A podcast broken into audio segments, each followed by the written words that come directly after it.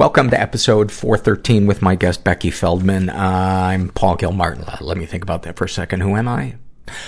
I'm Paul Gilmartin. This is Gilmartin? Let's start this whole fucking thing over. Welcome to episode 413 with my guest Becky Feldman. I'm Paul Gilmartin. This is the Mental Illness Happy Hour, a place for honesty about all the battles in our heads, from medically diagnosed conditions, past traumas and sexual dysfunction to everyday compulsive negative thinking. This show's not meant to be a substitute for professional mental counseling. I am not a therapist. It's not a doctor's office. It's more like a waiting room that doesn't suck. The website for this uh, podcast is mentalpod.com. You can also follow uh, me on Twitter and Instagram at uh, at Mental Pod. And Instagram, there's some really great, uh, and Twitter as well, some great posts that a very, very kind volunteer is, uh, doing, um, where she takes excerpts, uh, from the show or from the surveys and she's doing uh, little Instagram, uh, posts that people are really digging. And, uh, shout out to Brooke. God bless you. God bless anybody who, uh, volunteers or helps the show in any way, whether you're filling out a survey or helping the show financially. I appreciate everything, everything that you guys do. Um, we have some great surveys. Um, the episode, uh, the interview with Becky is a great one too. We talk about something that rarely gets talked about, but a lot of women, uh, deal with, which is, uh, vaginismus. Uh, if you don't know what that is, listen up and you'll learn a lot. Uh, but also a lot about loneliness, self-blame, going through stretches without doing any dating for fear of, of rejection. Um, yeah, we touch on a lot of, a lot of really good uh, stuff. Uh, and as far as the surveys, we have some great vacation argument surveys. Um, we have a survey, uh, about a person, uh, who wants to know if what they did is considered um, rape or a violation. Uh, we have a uh, survey about somebody who experienced covert incest by her mother. And we have uh, an email that I received from somebody who wanted advice because they are turned on by pedophiles. And um, those are all things that are going to be read in this uh, upcoming behemoth of an episode we got going. I want to put a little plea out there. Uh, those of you who've been longtime listeners of this show, uh, you probably remember an episode I did with my friend, uh, Johnny Olson, uh, a, a, while back. Um, and he's the one we used actually a clip of uh, of his episode in one of the opening montages. It was maybe two years ago, and he's the one that says, uh, "I I will hit the pipe at three o'clock, and I will be in hell by three forty-five. I might be getting the times wrong, but that's the the gist of it. Um, anyway, he's a friend. Uh, he's a program person. He's a lovely human being, and his uh, partner passed away um, sadly, after years of struggling with chronic pain. And the memorial is this weekend, and he needs financial help um, with the memorial and the burial and all the stuff that goes with that. So I'm putting a plea out there. Uh, there's a GoFundMe page for it, and uh, I'll put a link to that under our show notes. But it would mean it would mean a lot to me if you would, um, if you would help him. Um, I learned something interesting recently that I wanted to share with you. I don't know if you find it interesting, but I love when I'm watching a documentary and I learn why something evolved into what it presently is. And I, I always kind of wondered why bebop that form of jazz where, you know, guys do really, really fast paced soloing. It's all instrumental. There's very rarely, uh, a vocalist. Um, like the, the kind of, uh, most common bebop would be you know, the stuff when Charlie Parker was at his, his best, you know, playing 300 beats per minute. Anyway, I watched this documentary and this jazz musician shared that the way bebop came about was in New York City, the city suddenly put a tax on any bands performing live that had over a certain number of performers. And to get below that number so they didn't have to pay this tax, they got rid of the singer. And so these guys were just, by necessity, felt like they had to make the show more interesting, um, or just enjoyed the, the room to just kind of stretch out and explore their, uh, fretboard or piano keys or whatever it was that they were doing. But, um, I found that interesting because I always thought bebop had just come from kind of an egotistical, uh, you know, let's, I suppose some people probably think bebop can be a little self-indulgent. Um, but when it's good, man, it's so good. It's so good. I want to read a couple of things before we, uh, get into the interview with, with Becky. And this is a memorable vacation argument filled out by a woman who calls herself Paul, will you be my new dad? Um, I'm, you know, I'm gonna have to think about it and I will get back to you. Um, and she writes, on a lackluster family trip to visit our relatives, my mother made an attempt to, quote, make the trip home more fun by stopping on the way back for a family whitewater rafting trip. Well-meaning, of course. What didn't she know? There were absolutely no rapids on this particular day. There was barely a current to speak of. What happens to a family whitewater rafting trip without rapids? It becomes a family trapped on an inflatable raft together in the hot sun, rowing laboriously for several hours. My parents barely skipped a beat before beginning to argue, as was their way, berating each other with criticism for each other's rowing strategies. My brother and I rowed endlessly, as hard and quickly as we could to reach the end of this godforsaken river. The next part may sound over the top, but I really can't make this shit up. I was about 13 at the time and had not fully mastered the art of tracking my period. Yes, if there is a God, he was absent on this day. Satan was smiling down upon my sad pubescent body, seated atop our plastic inflatable prison. My period arrived with gusto and soaked through my white shorts. I still remember the clear expression of surprise and panic on my father's face when he noticed the undeniably obvious stain. My mother's response? What? You never seen a period before?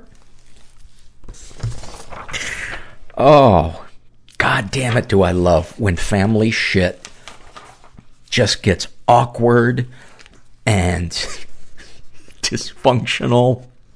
In hindsight, I love it. When we can, when we can laugh about it. Uh, I want to tell you about one of our sponsors, uh, Roman. Uh, I use them it's, I'm not ashamed, uh, to say that I have mild ED, erectile dysfunction. See, I'm, I, I, the fact that I whispered that shows that I still do have a little bit of, uh, of embarrassment about it. But, um, when Roman decided to advertise on the show, I thought, well, I'll try your product out, and if I like it, um, let's move forward. And I love it. Roman is a one-stop shop where licensed U.S. physicians can diagnose ED and ship medication right to your door.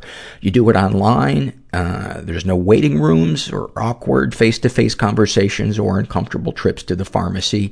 Uh, all you do is visit getroman.com slash mental fill out a brief medical onboarding, chat with a doctor, and get FDA approved ED meds delivered to your door in discreet, unmarked packaging. Um, it, it, I love too that they come in individual packets. So, um, for instance, when I'm heading over to, uh, my girlfriend's, uh, I'll just throw a packet in my pocket. Doesn't that sound like that should be beginning, the beginning of a poem? A packet in my pocket. Uh, but it's super convenient and it's so much less expensive than it is when I try to get through, through my health insurance. So for a free online visit, go to getroman.com slash mental. That's getroman.com slash mental for a free online visit. Getroman.com slash mental. And I, of course, want to give some love to uh, BetterHelp.com, who has been a long-time supporter of the show. Uh, I use them. I love my therapist. Her name's Donna. She's awesome. Um, we work through whatever it is I'm going through each week, and um, I it's very nice being able to just completely be myself and uh, talk openly and honestly about whatever it is that I need help with that week or whatever ideas I want to bounce off her. And I'm a big fan of BetterHelp.com. I didn't know what to expect with online uh, counseling, but I'm sold. I'm a big fan. I enjoy uh, video counseling. I enjoy not having to get in my car to uh, to drive anywhere. So, uh, if you're interested, go to betterhelp.com slash mental, uh, fill out a questionnaire, and they'll match you with a betterhelp.com counselor, and you can experience a free week of counseling to see if online counseling is right for you. And you need to be over 18. I don't know who that voice was that just uh, appeared there, but I am going to get a detective on it, and I will get back to you. Um, and then I just want to read this portion of a shame and secrets survey filled out by uh, a woman who calls herself "Oh how the mighty how oh how the mighty have fallen and fallen and fallen," and she is a, a survivor of uh, sexual assault. Uh, she's not sure if she's ever been physically or emotionally abused. Um, she writes, my family, especially my mother, but my father to some extent, has always been very invalidating of my feelings no matter what I say. For instance, even when I try using I statements and being very calculated in how I address something uh, they say that hurts my feelings, my mom will brush it off saying that I'm not describing reality. Then when I talk frankly about my experiences with mental illness symptom, symptoms, my parents instantly jump to my, quote, defense saying that I'm perfectly fine and plenty of healthy people go to therapy, even though I'm not categor- uh, and then and this is in parentheses, even though I'm categ- categorically not mentally well and have a handful of diagnoses to back that up. Um, I've been resenting it so much lately ever since moving back home after graduating from college and I'm terrified that I don't actually know what reality is. And that is gaslighting that your mom is doing, invalidating a person's feelings. Um, it, it, you know, it's a really subtle way of making it about them. By somebody not, not hearing you out on what your reality is when you're talking about your feelings. It's not like if you had said, you know, a mom, when you put on that, that you know, that orange wig and you chased me around the house with a baseball bat, you know, and, and that never happened, that would be a time for your mom to say that you're not describing reality. And of course it would be a great time to send you to see somebody. But, um, there's just it, it's a very narcissistic way for for somebody to react to a person who is trying to connect emotionally. Um, any positive experiences with the uh, abusers? Sometimes my parents and I get along fine, and I'm still financially dependent on them despite my best efforts, so I feel indebted to them. Let me say this as strongly as possible no amount of financial aid to a child erases invalidating their feelings. None. They're co- two completely different thing, things, and one does not balance out the other. Uh, darkest thoughts. Despite being an extremely, uh, actually, I'm gonna, I'm gonna fast forward to, um, what if anything do you wish for?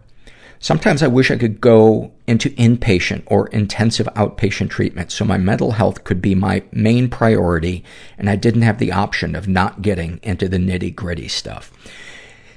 I encourage you so strongly to go do this. You are so thirsty for a validating environment, which, in my opinion, is the beginning of healing and having self-compassion and making sense. It, trying to survive in a gaslit environment is, you know, it's like trying to sprint on ice. It's, I encourage you to go do this no matter what your parents say. Um, and what might be good too is they might be called upon to come in for family night. And then you would have somebody there who can back up your reality. And I think that would be really, really great. And then any comments to make the podcast better? God, I love this so much. There should be a survey that tracks how often people listen to the podcast while playing Candy Crush as a combo coping mechanism for being bedbound with the crushing weight of being alive. There's a part of me inside that I don't want anyone to know about because it's weird and gross and lame and people will hate me.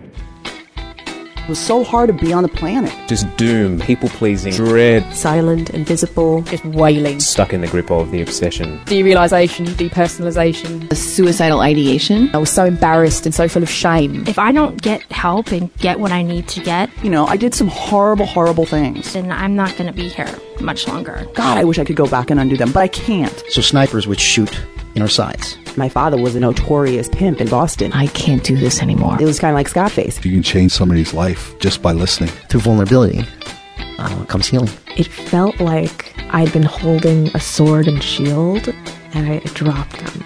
And to this day, I have never had a better night's sleep. I started crying in a job interview saying, and I was like, LA is hard, man. LA is so hard. And I, I didn't get that job. I'm here with Becky Feldman, who I met through uh, the show Risk. We did a live storytelling uh, event, and mm-hmm. I came in and just caught the tail end of your story, which uh, seemed really fascinating. And you seem like an open person, and so uh, I said, uh, "This is, sounds weird, but would you be interested in coming on the podcast and talking about your story because it's something that." Um, I know is a lot more common than people think it is, and it's not talked about. That's right. Yeah. Um, well, my story was about um, my struggles with a condition called vaginismus, which is a condition where the muscles in your pelvic floor have involuntary spasms, and that can make sexual intercourse very painful. And you know, with that, there it can be very emotionally distressing for a lot of women. And so in the story itself, I talked about, um, like this healer that I went to. And it was an interesting, it was kind of a kooky experience, but also a very profound experience yeah. as well. Well, let's hold off on that for a while. We'll get to that. Um, but let's, let's back up and talk about where you came from and mm-hmm. what life was like as a kid and how you viewed yourself, the world, etc. Yeah, well, I am from Voorhees, New Jersey, which is a suburb outside of Philadelphia. Mm-hmm. And um, I guess what I, you know, would describe myself as a kid, I guess I was a bit of a scared kid. I was like scared of everything and then kind of morphed into being a goofball, you know, when I got older to kind of offset the people kind of making fun of me. So I guess, um, you know, had my anxieties growing up, but, um, you know, I had two wonderful parents. I have a wonderful brother and, you know, grew up in a, you know, in a, a safe neighborhood. Mm-hmm. So yeah. Was there, uh, anxiety in your family growing up?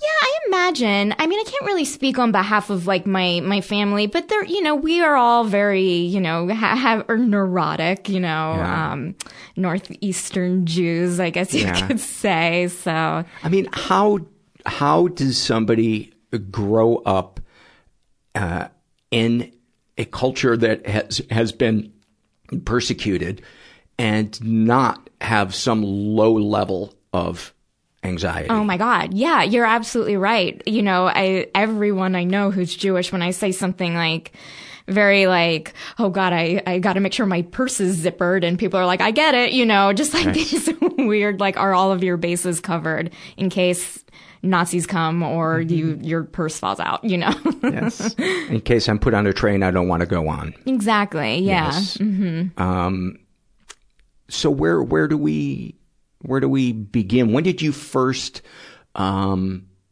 feel like your body was um, experiencing not not necessarily you know the the things you suffer from now, Mhm. but that tension or anxiety was on your radar and and maybe not as uh, you know maybe more than the average kid, your classmates or your friends. Okay, like my, you mean like just like my emotional anxiety? Yeah. Um, I mean, always. Like, I, you know, when I was driving over here and kind of like thinking about what what we might talk about, I was, you know, th- had these memories of like. Like I was saying, too scared. Like I was too scared to jump into the pool when I was five, and I, and I was too scared to go down slides, and I hated thunder, and I was just like, always had like a, a you know, this ball of anxiety and I was like kind of fidgety, like I would like pick at scabs and stuff. And then when I got older and was like going into like middle school, I started to get very nauseous on the school bus and was very scared to go into school because, you know, you're teased and, or you're in like a, group a clique of girlfriends and they're all like the mean girls and Right. stuff like that. And you have red hair, which I would imagine is a kick me sign. Oh my god, absolutely. It, and it just gets worse and worse um, up until it gets better when you're in your 20s and 30s. Um, and there was that, and then you know, I will say I do, I do, I was diagnosed with depression at 19 and anxiety at 19, but I think beforehand I did have like bouts of sadness. I feel like I always carried some element of sadness. So I can't pinpoint when the depression started, but I do have memories and of feeling that way. Are there any uh, moments from your life, and they don't have to be dramatic or huge, but that just kind of stick with you, uh, where um, you were just um, got a view of yourself, whether it was distorted or not, um, that you think has informed how you view yourself or the Mm. world or you know maybe moments where you felt uh, separate or different or a moment when you f- suddenly felt a part of something and it was fantastic Um, well, I can certainly think of a lot of moments where I felt separate and different. Um, I think like one example is I did ballet a lot, which is actually one of the causes of the vaginismus. I learned later of, um, you know, not being the skinniest one there, you know, and not being the best dancer and being called out by my dance teacher and made fun of and like kind of bullied in like a really negative way. like like what would they say Oh my God. Well, like she, like I have a, a little bit of a pot belly and it developed, you know, when I was around 12 or 13 and she would like be like, suck in your belly. You have a beer belly or like you need, and I was like developing breasts and she was like, you need a wooden underwire. And she was just like joking, but it's like, not an okay thing to say to I think a 13 year old Yes. girl. I mean, it's definitely not, not I think, I know. Um, to any so- to any girl but No, yeah yeah. especially especially at that at that age Yeah, it was really harsh and it made me feel like I was ugly for a very long time. It became like hard for me to look in the mirror and consider myself pretty or attractive. And I think that those kinds of feelings were like supplemented with, you know, people making fun of the way I looked in school and at camp or wherever. And, um, uh, yeah, and I'm trying to think like of other moments that kind of defined how I viewed myself, but I always felt like I was apart from the rest of the world a little bit where I was like kind of on the outside looking in and that and that I thought was that and I thought that was my role kind of in the world was not being a part of it but just like peeping at everyone being happy a little bit. Yeah, yeah. Uh, almost like they're Martians. Like, what do you, what's the secret? Yeah. Are you not paying attention? How are you, Yeah. how are you able to be happy and free? Um, camp, was that uh, the, like, Borscht Belt uh, summer camp? It was, yeah, it was Jewish sleepaway camp in the Poconos. Um, and I, you know, at, while I had such a blast there and I, you know, re- I started performing there, like I did the plays there. And so I like really, you know, that, that was very an important, you know, part in my life. But, you know, at the same time, kids can be terrible and that, you know, and Thank I God. don't know. Thank God Patrick Swayze was there to slow dance with you. Yeah, it was so he pointed me out out of the, the crowd of other fancy dressed people. yes, he saw you in the corner. hmm He said, nobody puts Becky in the corner. Yeah. He took your hand. and then a really long song ensued hmm And the rest is history. to a montage.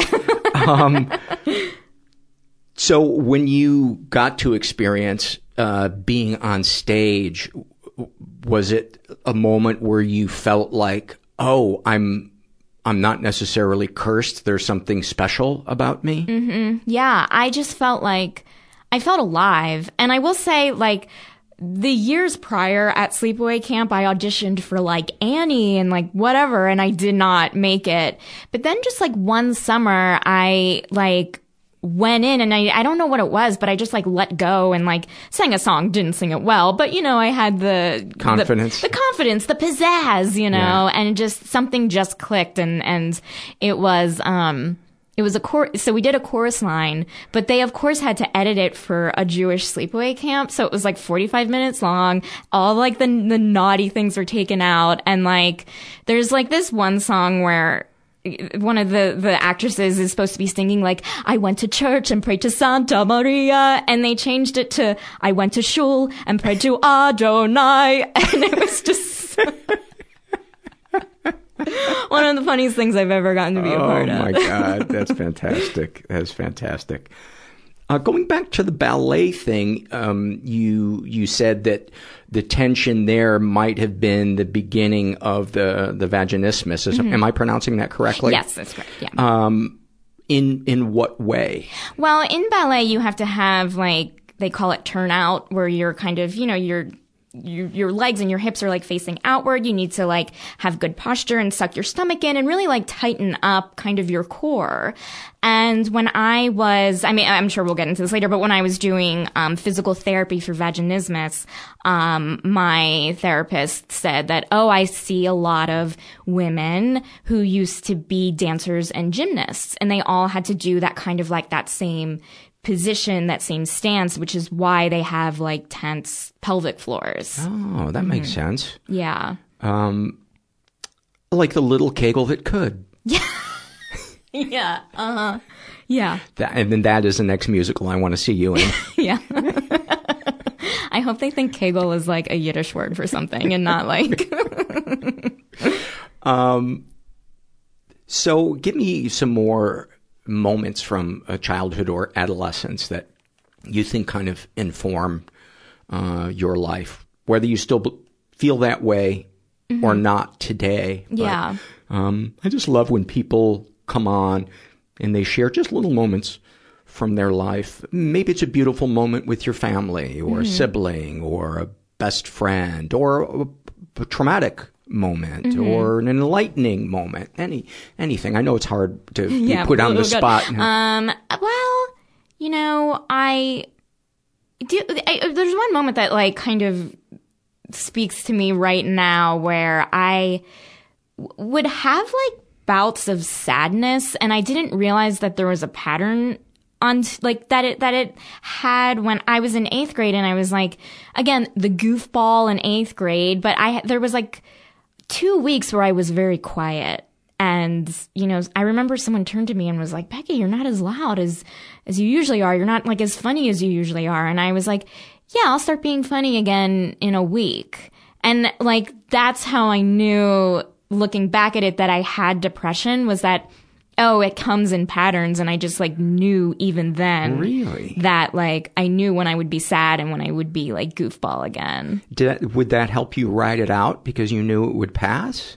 Yeah, a little bit. Or I just like, it was almost like, okay, I know I'm going to need this weekend to kind of sleep and, you know, just like take a break from all of like this awful stimulation that, that's around me to kind of rejuvenate a little bit. And then I was like, on Monday, I'll be back to normal Becky.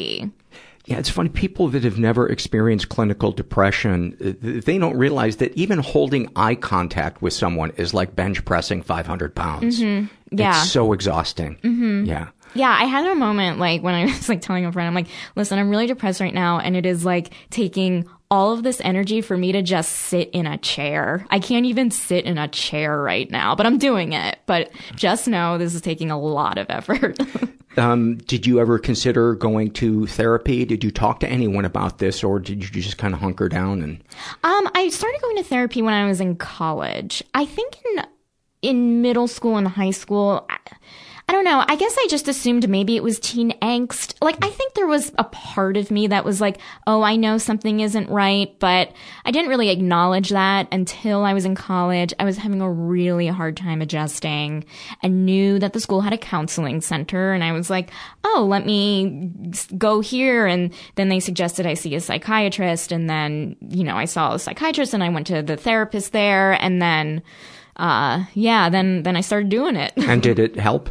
It did. Yeah. I did start going on medication, which helped. It really did. Mostly with the anxiety or the depression or Um, first it was the anxiety, then it was the depression. So I started off, I've been on, I've done a bunch of different pills. So I, I, I think I started off with an anti-anxiety pill and then the anxiety went down, but then I was feeling depressed. And then, you know, the doctor thought it was best to add on a antidepressant at that point.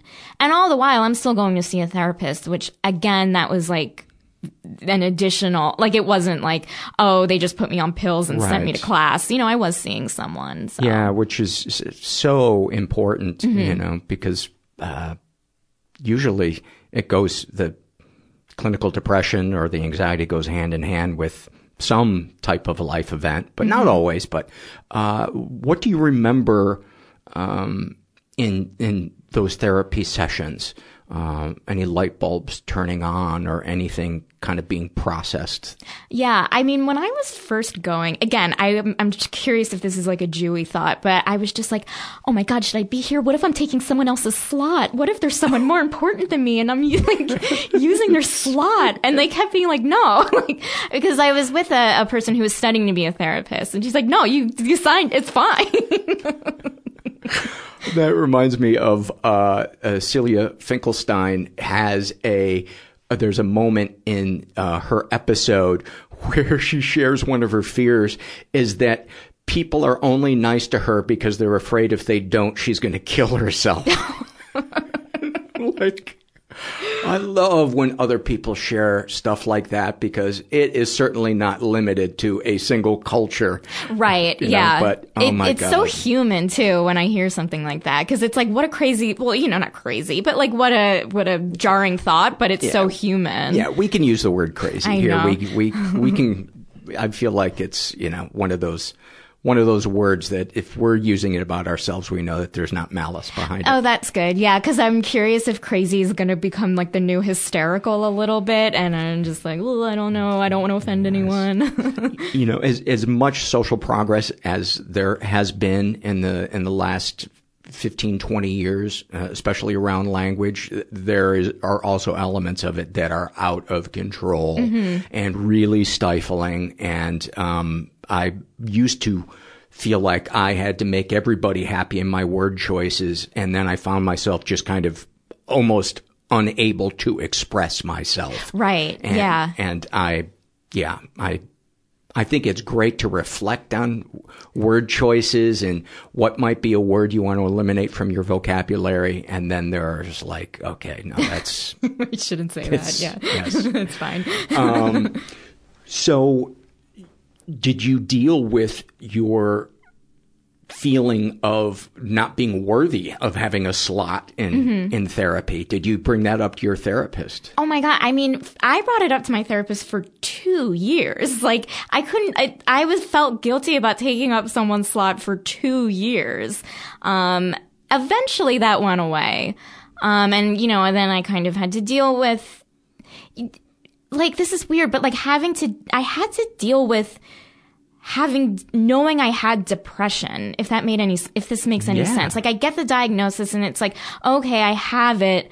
Now I have to see myself not yeah, I have to see myself that way and acknowledge that I have this and kind of like navigate through those waters a little bit. I'm glad you brought that up because that I think can be as big of a hurdle as having depression Mhm. because there's something in us that doesn't want to have something that we will constantly need help for, that Yeah. we will always need a visit for or a prescription for. And it's why I've tried to go off my meds many times Mhm. and it's always been a nightmare. Yeah. Um, and I will probably try to do it again at some point, but, um, it, it's, I get it. I Mhm. get that. And, um, talk more uh, uh, about that from, from your perspective of having depression and kind of outside of the depression itself. Yeah, I mean, I think having depression is a, for me at the time, was a very isolating experience. You, I know, I didn't know anyone else who, uh, you know, you know, either acknowledged that they had, de- at least acknowledged that they had depression. I was, I felt all alone and it felt like this, like, I didn't tell any of my friends that I went to, you know, You, so, so you weren't out of the cabinet yet. no, I wasn't. Like, I think maybe at one point, maybe I told a friend that I was going to the, um, to like the, the counseling center and took, and maybe took medication. But I was always like, yeah, I'm, uh, going for a walk or like going to the gym. And I think people were like, she's not going to the gym.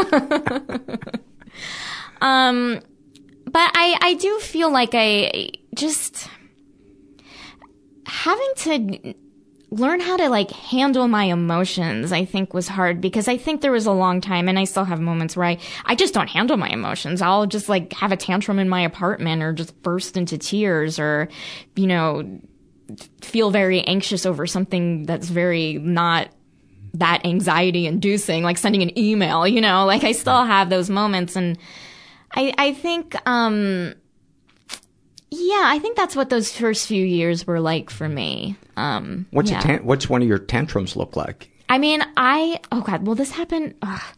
I um recently it's been like banging on the table or like banging on a like punching a wall, but not like with the side of my wrist, not where I would like at like injure myself. And I'm only mentioning this because like yesterday I was this would happen like when when like if I would get mad that something on my computer wasn't working.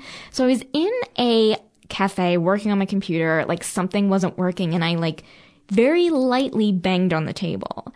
But I was just like freaked out because I was like, oh my God, I just brought my internal turmoil, turmoil, like outward. And I was always so afraid that this was going to happen one day where someone would see me like lose my mind, even though it was just a, t- it was probably the weakest of taps. Um, and I, and like the rest of the day, I was just like, I felt so depressed about it. It's it's kind of adorable. it, it really That is. makes me feel so much better because I really feel like, is. oh God, am I this monster? no, no. The world needs people like you, the people that are not as self-conscious as you are and as hard on yourself as you are, Mhm. but people who are self-aware. And, Yeah. and that's why I, I find it oh, adorable Oh, because it's so not interfering with people's lives, you know, No. and, and you're surrounded by people talking at incredible volumes on their cell phone about some stupid screenplay. Oh yeah, I mean, they. I could have easily been like, I'm like, okay, well, if if that guy who kind of saw me, I, I like, I came up with this story of like, oh yeah, the gears in my computer are a little loose, so I have to like bang on the table every now and then, and of course he's on his like headphones, not even listening, but I'm like concocting this whole like long explanation. I love too the narcissism of low self-esteem. Yeah. That we think somebody is going to be interested enough in us to prepare a line of questioning that we need to defend ourselves from. Absolutely. And I have to say that I was thinking this story for an entire hour. Like I spent an entire hour not getting my work done thinking of this like Yeah. one sentence story. Where do, where do you think the um, feeling like you have to have a defense ready because of criticism? Where do you feel like that came from, if, Oh. if anywhere? I think a lot of places. Um, I think, you know, from school, from teachers, um, uh, from the cool kids, you know, when, when they're like, why are you doing that? And, and I, I think, I think there are a lot of like instances where, like, if it was like a teacher, let's say, and I, and they were critical and understandably critical, like maybe I didn't do a science project well enough or something. Even if they were like, you could have done a better job, Becky, like, I would lose my mind. I would feel like I'm I'm the worst. I am I'm hopeless. Even if like I can't really rec- recall like a certain trigger that got me to that point. I always felt like I worked so hard to to cover up my sadness, to cover up my anxiety, to like look as normal as possible and be a pleaser and be as perfect as possible. And if there was like any dent in that, it was like uh, my life was over. Perfectionism is the worst prison of our own making. Mhm. And yet it seems like such, such a good idea at Yeah. the time, Uh-huh. doesn't it? Yeah, It's, it's yeah. talk, talk about your perfectionism. It yeah, I mean, it's not as much perfectionism. I mean, I want to please people. I just want people to like me. I want to feel loved. You want to be feel- not rejected. Exactly. I want to feel appreciated and I want to feel like again like part of this this world, you know, thinking about like 7th grade and and how horrible that you know those years are, like you want to be accepted by anyone, any type of group. And like I just I just remember like bending over backwards of like you know giving my friends my snacks or like giving them presents that I made for them and the presents had to be perfect because God forbid that they would like write a note about me to someone else and it would just be it would be torture. Um It's almost like yeah. like you were bailing water rushing into a boat with a with a hole in it. Like Yeah. I, you just gotta keep hammering away at it. There's no Yeah. letting go and relaxing. No, it was, I was always on. I was always working. I felt like I was never able to like r- relax, you Yeah. know? If you could go in, get in a time machine and go back and talk to yourself from when you were in seventh grade, Mhm. what would you say, or what do you, what do you think that conversation would sound like between older you and younger you? Well, I think I would first give myself a hug. I think I needed that. And then I would What kind of, what kind of hug just are a we talking? really long, like, I'm sorry kind of hug. Just like some sort of like, I see you, I feel you. I think that's what I, I would say. Like, I, I see what you're going through and, you know, it, it like everything's gonna be okay. You're, and I would say like you're gonna have moments in your life where it's not gonna be okay, but like, like your, and I would also say like your problems are important. Like, I think some, with a lot of like look when I see a lot of kids that are in like middle school and they're talking about like you know th- th- their tests and like there's you know their social events and I think like as an adult sometimes I find myself like dismissing it a little bit but I think for a 13 year old and even younger like your problems are important and and I think I would say that to myself too of like you you have a struggle and I see that and but you matter you know And what do you think young you would have said? I would have been like, shut up. But, um, I don't know. I think my young me would have appreciated hearing someone say that. Um, that being said, I'm going on a super huge tangent right now, but I was looking at my old journals from when I was in fifth grade. And that was around the time where I was like kind of in that mode of like trying to hang with the cool girls and trying to please the cool girls who were not good people. And I remember that my mom had a, like, it was parent teacher conference time and my mom had a conference, had the conference with my fifth grade teacher and my fifth grade teacher warned to my mom to like not follow, al- like tell Becky to not like follow along with everyone else. And my mom had told me that. And I wish I could have relayed that information, but I just like dismissed it when I was in fifth grade. And, and, and so it's funny you mentioned that because I was like, oh, I should have listened to my teacher. She was right. Yeah, you pr- probably interpreted it as see I am di- different rather than those people are beneath your efforts. Yeah, yeah, absolutely. Yeah. Uh, which just seems so untrue when we're kids Mm-hmm. because to be a part of the popular group just seems like nirvana. Yeah. And it's not even like, it, for me, it wasn't even part of the popular group. It was like just not being alone. Like, I didn't care who it was. It was just like, I need to like latch on to someone because I'd feel like I'd be drowning. Do you remember uh, having a close friend and what that was like?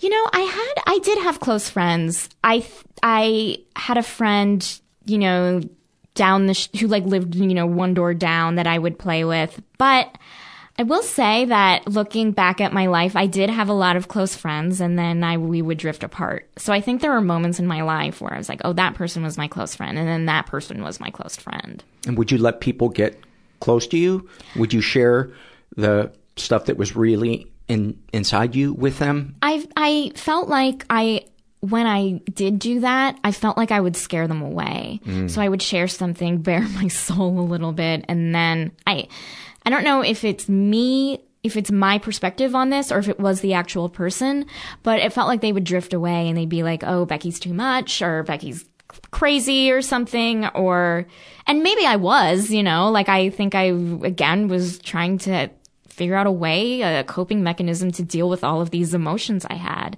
And I could have pushed people away or, and or I could have isolated. I think it's a combination of both. Yeah.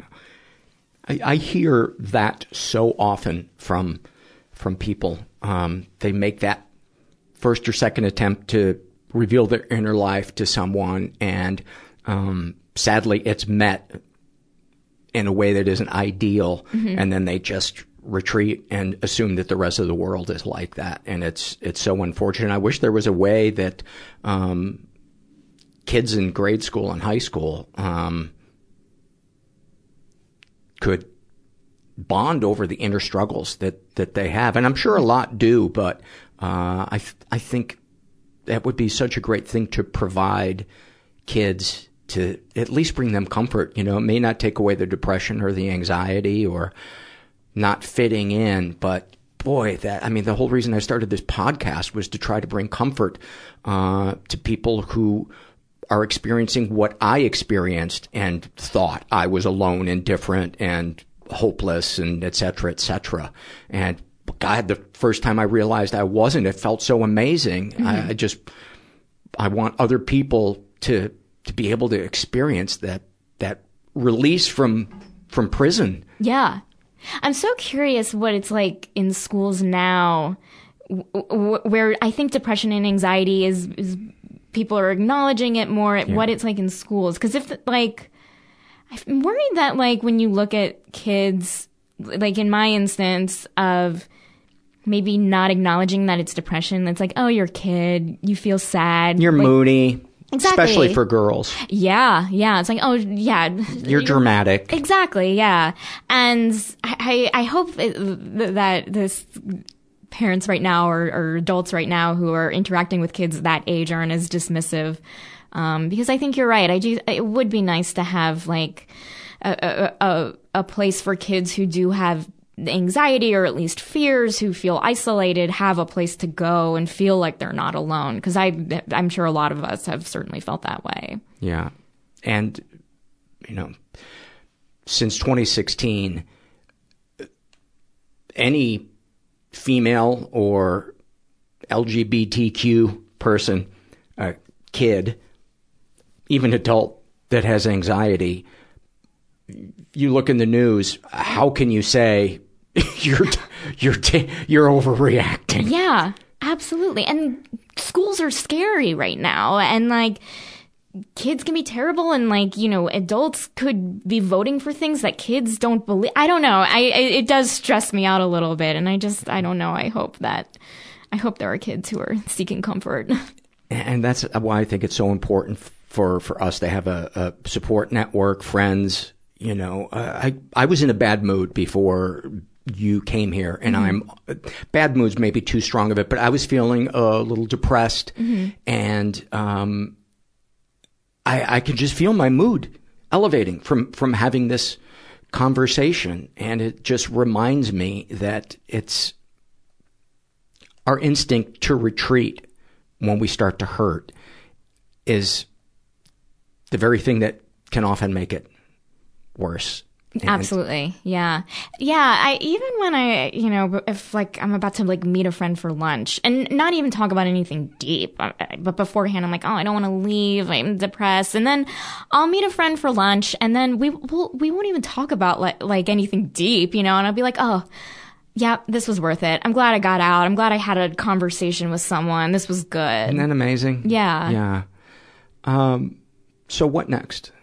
Um, uh, should I talk about the vaginismus? Is that is that yeah, something yeah. to If you into? if you feel sure. like that's the next uh, pro- progression, I guess so. Yeah. I mean, um, I mean, obviously, I still have my struggles with depression and that that Mm-hmm. whole saga, but um, so um. Like I said, vaginismus is a you know a condition where it's you get spasms in your pelvic floor. No one really knows the cause of it. I I, I mean I think it was probably dance for me. Um, and where exactly? I, I hate to to get graphic, but I find myself wondering this: where exactly is the the pelvic floor? Um, it is like good question. It's uh like you know, kind of like it's like your taint, I guess you could say. Okay, okay. Um, um, Put- yeah, but- put it in layman terms yeah, for us. like, but it's like it, it does con like from my understanding, it does constitute like your like where your anus is, where Mm. your urethra is for ladies, you know, where your vagina is, like in Mm-hmm. your your entryway.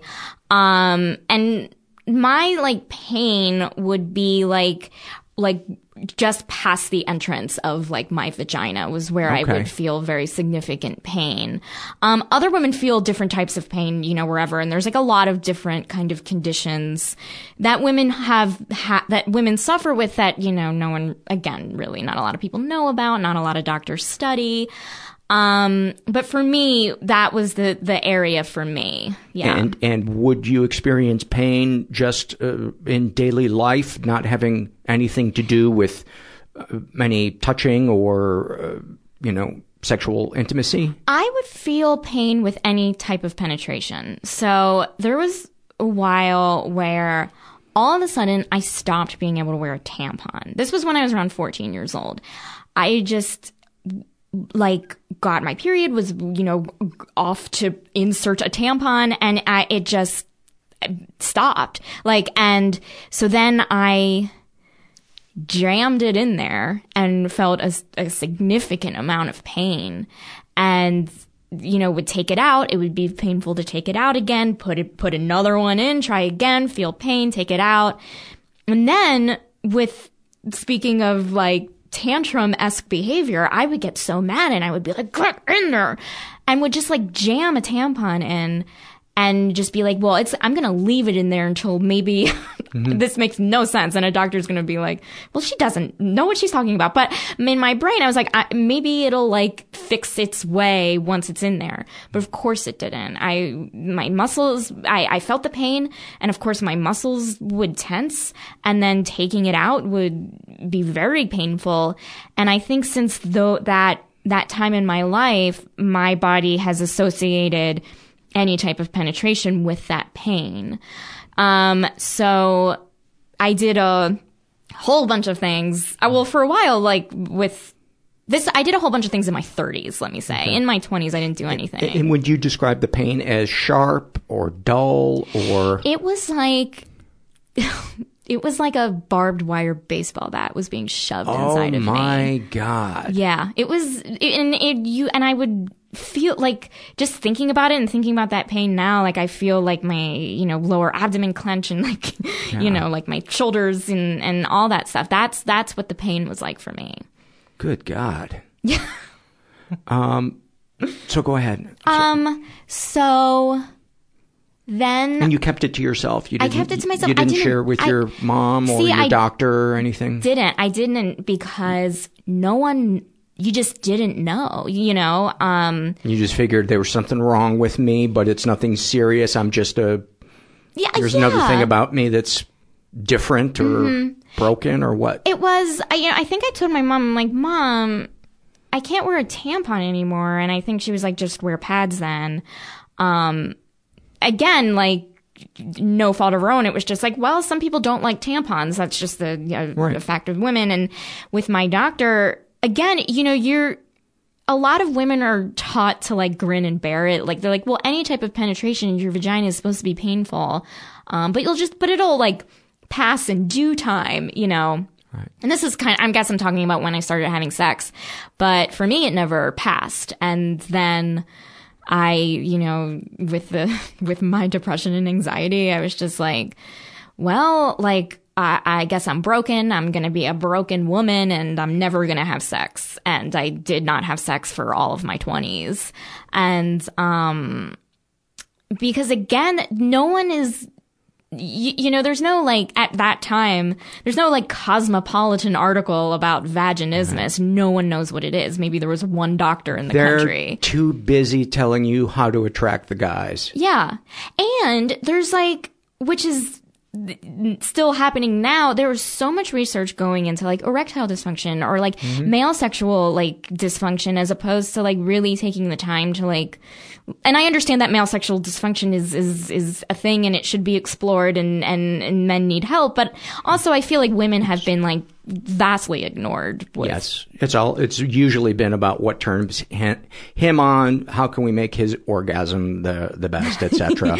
But Yeah. that does seem to be uh, changing uh, a bit. Absolutely. Yeah. I, I think there is a lot more awareness now. And I think there is a lot of like great women coming forward and, and, and putting out articles and podcasts about, about these kinds of issues. Yeah, uh, and I deal with ED, and um, y- you know, at, at first I was like, oh, I don't want to, I don't want to let anybody know about that, and I'm like, I, I didn't. It's it's not my fault. Right. Other people have it, and the more shame I have about it, the more, uh, you know, it's it just continues the the whatever uh, about it. But I'm 55. I take a shitload of meds. Uh-huh. It's not surprising that I have it, and thank God for uh, the the pills. Yeah. because it it's just makes such a huge difference. I'm able to relax Mhm. and not be worried about you know. Um, failing it's such a strong it's such a strong term but um yeah but it, there's no pain uh, Right. associated with it i can't imagine what it's like being frustrated with that and then having pain on top of it. Mm-hmm. So did you have relationships? No, Oh, I didn't. I will say, like in high school, I felt, you know, there there was the emotional thing of how I felt my about myself of like I'm too ugly, I'm too like loud and unattractive, so I would never have a boyfriend. In college, you know, maybe I would make out with people here and there, and then when I, you know, tried to have sex with someone for the first time, it, it was very painful. We had to stop. I tried having sex with other people. Again, the pain just wouldn't go away. And I just, 23 years old, was like, I give up, you know? Um, Yeah. And then, yeah, yeah. Was it was the did you assume that if you were in a relationship you couldn't have satisfying sexual encounters without penetration? I know, yeah, I, I thought that because you just again like you don't think that when you're like 23 that there's like other types. It was always like the end game is like I is gotcha. intercourse, you know, Yes. like that was the thing, and it was just like all you know anything else was just like child, not child's play, but you know what I mean? Like, Yes. yeah, paled in comparison. Yeah. Which is so not true. Of course not. No. So not true. Yeah. Um so then what what's the next Well, progress? I didn't do anything. I I will say that I And were you unable also to experience pleasure by yourself? I could feel experience pleasure by myself, like you know, like clitoral stimulation. I you know was was fine, but I was just with men was like I'm like, well, they're not gonna like me if they can't fuck me. You know, like it was, it's a sad thing. I hear myself and I, I feel I want to give myself a hug again. But, um, that was my thinking, you know, and a combination, it was just this combination of like what was physically wrong with me, what I th- felt was wrong with me, you know, aside from my, you know, pelvic floor, I was just like, I, I'm, um, no guy is ever going to want to be with me. No one's ever going to want to be with me. I'm just going to be like this cat lady without a cat. It's know? so heartbreaking and so untrue. I'm sure there are guys where that would be a deal breaker for them, but um, I, I know there's got to be a ton of guys who who that wouldn't be an issue. Oh, absolutely. Yeah. And when I started dating again, you know, when I turned 30, um, um, I, I had yet to deal with the vaginismus. I ended up getting surgery and, and now like I'm, am able to have comfortable intercourse. But this was before the surgery where I was just like, well, I wanted to start dating again. And I was very clear of like, this is all I can do at this point, you know, and, and a lot of guys were really cool with it. And, and I wish I had known that they would be, you know. What did that feel like when when a guy was accepting uh, of that? I well, I first would be like, They're lying. yeah, they're lying, and I'm like, oh, they're not gonna call me tomorrow or something like that. But it it it was like me again would give like this really long like I was like experimenting with like do I tell them everything? Do they tell them like well vaginismus is a female sexual dysfunction like sometimes I would start with that and then like 45 minutes later I would end with so that is why I can't have intercourse or I would say like listen I we're not having intercourse tonight or or something and um most of the times like you know they were fine. Like would these dates or you know encounters like lead to something else? No. Were there some guys who were like okay you know that weren't as cool with it? Yes but you know not that i would see them again you know Right. um but yeah. Again i mean i'm 33 so this has only been like three years into becky the dating woman so i'm still i feel like i'm like a 33 year old but inside i'm like 17 Yeah. so then then what happened? Um, so, okay, so af so in my twenties, I was like, I'm not dating again. I took, you know, antidepressants that like made me like, like just lowered my sex drive like altogether. So I was like, great, that's convenient. I'll never worry about sex. Like, I'll just like take these pills and I won't date and I'm just going to be a single woman, um, uh, you know, forever. Plus, if you did have sex with someone, you would be taking the spot of someone else who could be having sex with that person, and that's just selfish. It w- it is. I am taking up someone some woman's slot who deserves to be there more than I do, and they would be like, "What are you talking about? Why are you calling dates slots?" I'm offended by that. uh, so go ahead. Um, and then I was, you know, like about to turn 30 and, um, I was, you know, and I'm, I'm gonna, this is gonna sound very rehearsed. This was the start of the story that I was telling, but I was like, I, you know, I was at home and it, and I, it was like midnight and I was on my computer all night and I was just like, I realized that I spent the entire evening, I was just like, looking over every single like Yelp review I ever wrote and was like re-editing it for like Yelp reviews that I wrote like months ago. That is a cry for help. that is a food-based cry for help. It really is. And I was like, Jesus Christ, Becky, you need to go on a fucking date. What are you doing right now? Um, and I had heard about sex therapy. Um, and, you know, I, later on, I went to my psychiatrist at the time and I was like, I'm thinking of, you know, going to a sex therapist. And then he was like, well, you should deal with your depression first. And I was like, oh, okay. And I went to my therapist at the time and I was like, thinking of seeing a sex therapist. And again, she was like, you should just deal with the depression first. And I, so I, after a few months, I was like, well, like, when am I going to have sex then? I don't know when I'm going to be able to like deal with this, this depression. Yeah, what if my depression never gets better? Yeah, which I think, like, I think right now in my life, I'm, oh, I'm, oh, it's always going to be a, a part of, not all of me, but it's, you know, part of me.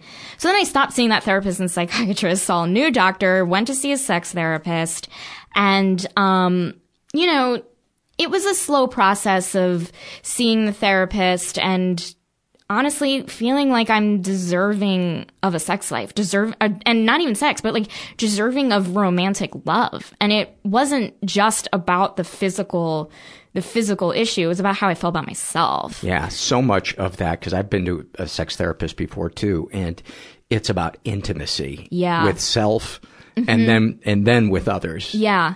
And so I so I did some work with the therapist there and then it kind of got to the point where I was like, well, like I, you know so then there you know there's like the physical work you have to do. And so with vaginismus you there's different toys, there's different like exercisers and so one thing I got was um dilators, which was like it looks like those Russian nesting dolls, but it's like phallic things. Oh, right. you So get it's this in just the mail. slowly. You just slowly use that. And I, you know, hit a wall around like the third dilator and I was turning back into that like 14 year old with these dilators being like, just get in there and feeling pain again. So then I think I did myself a disservice with the dilators because again, I was associating any type of, my body was associating any type of insertion with pain.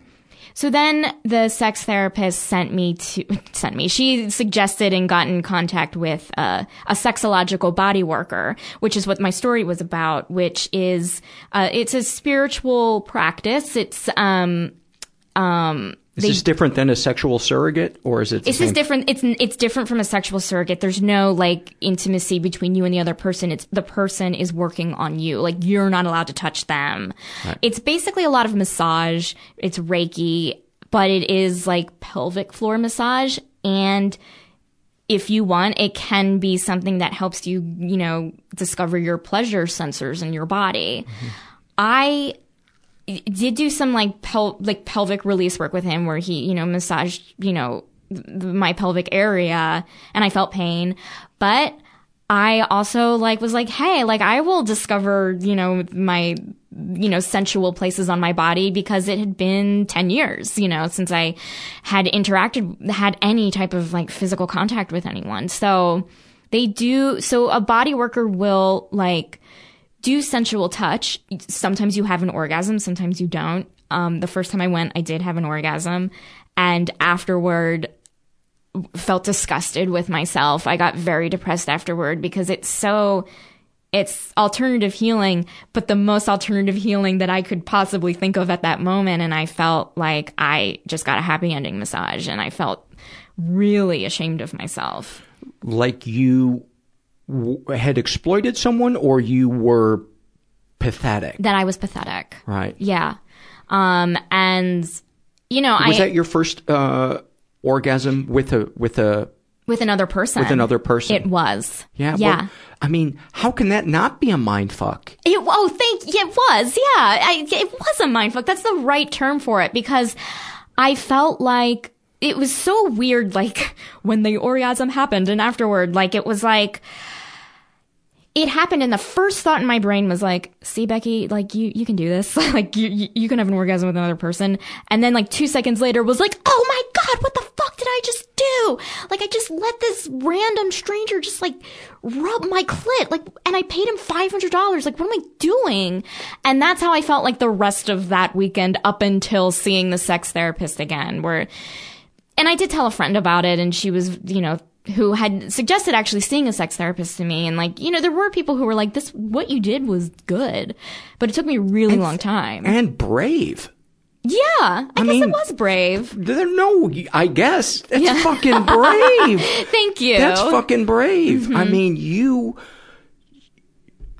you were in a difficult, difficult situation. You Mhm. know, I mean, that's that's amazing. And then you have the first experience of your life. All of that stuff built up, Mhm. all of those feelings, all of those questions, and then you have it, and it's with somebody that you can't make out with. Right. And yeah.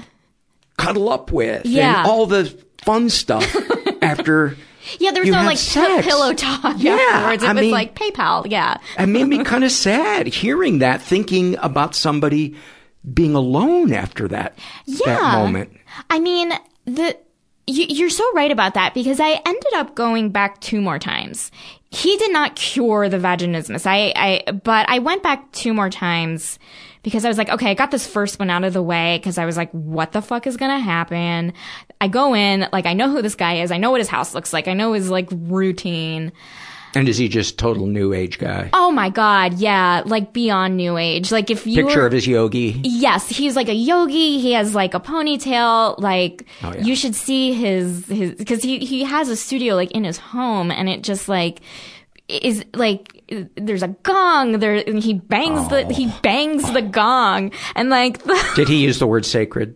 all, all the time Oh my god. How did Yeah. you have an orgasm with somebody using the word sacred? I you must have really had a lot of pent up there sexual was energy. like all of these tiny orgasms in me that was like we're gonna get out any way shape we don't form. care.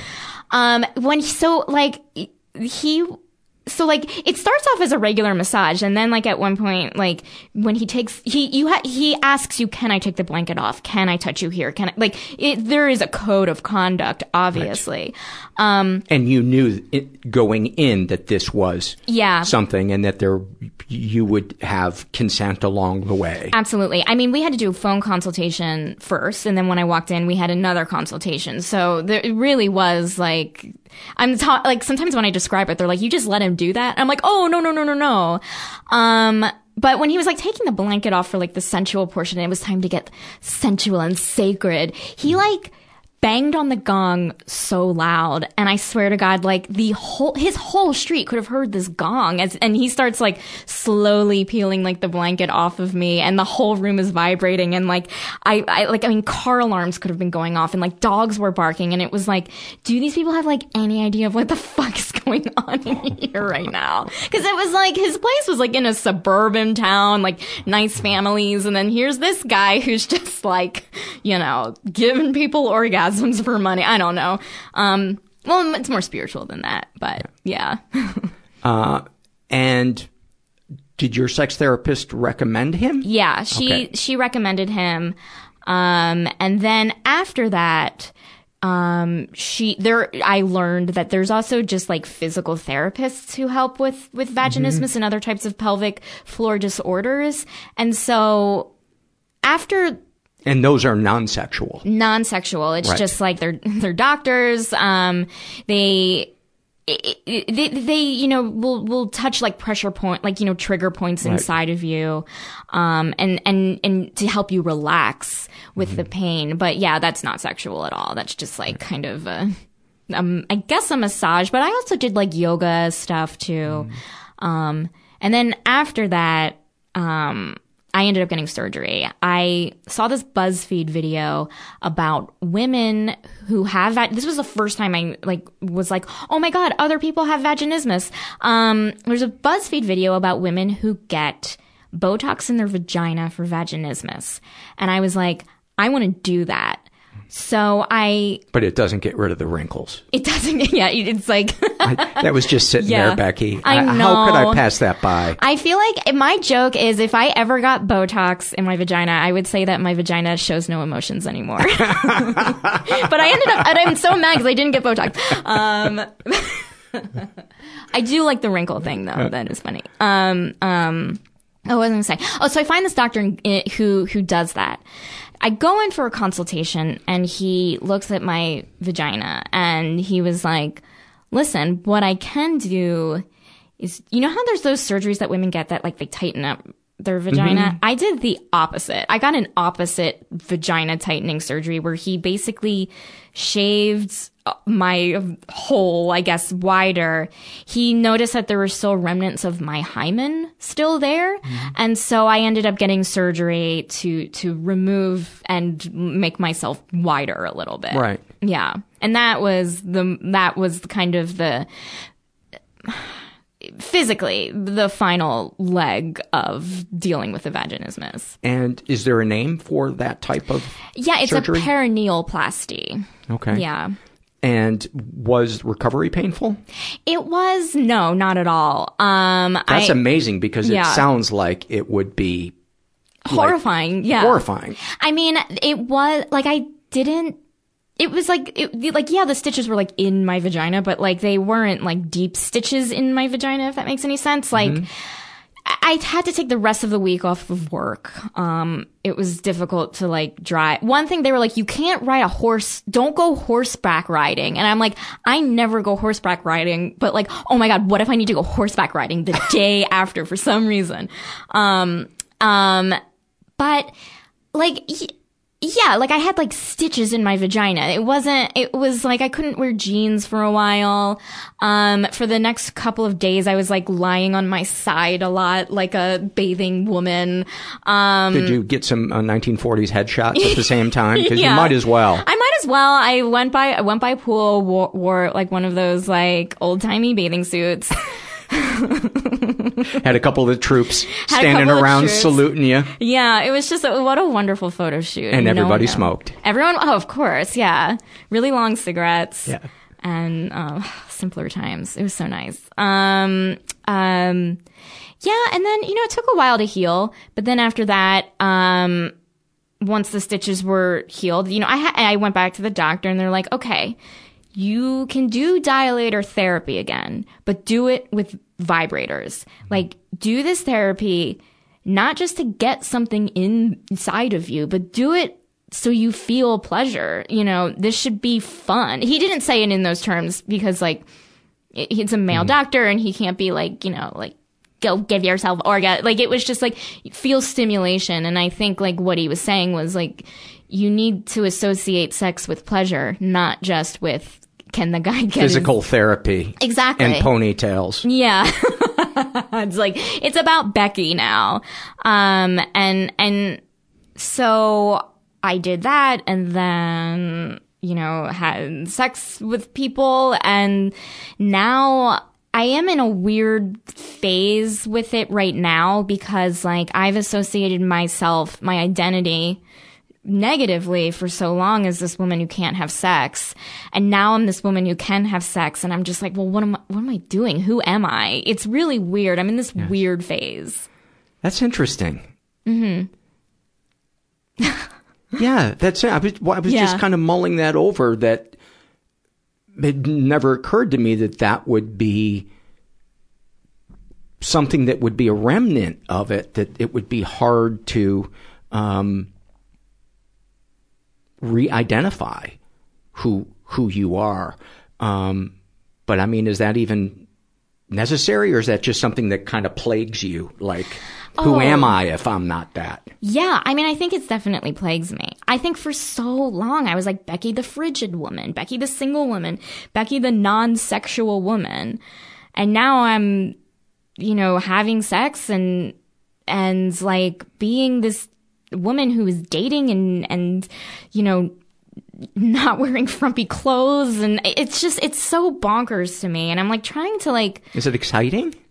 oh, it's scary i'll be honest with Yeah? you it's really scary What, do- what do you? i'm scared about well first of all i'm scared about getting close to someone not even intimately but emotionally because i have depression and i have anxiety and and you know i'm gonna have to reveal myself to a person in that way. And then there's also like being with someone and being like hey i'm not as experienced. And i'm really self-conscious about that. I mean, granted, there have been, I've had wonderful occasions where it's been nice, but right now that's, I'm still kind of dealing with that a little bit. I, I, I can tell you from a male perspective, I have never heard a friend of mine, and I have never said, I like her, but she's sexually inexperienced, and I don't, I don't want to go through the hassle Mhm. of, you know, showing her where it feels good. Yeah, yeah, yeah. You know, I've Uh-huh. never, I've never heard of that. Right. And that's what a lot of people tell me, but it is like, I don't know. It is just, I mean, you're, I'm so vulnerable to begin with when you're with someone, and then it's like, Are you I- afraid of being hurt?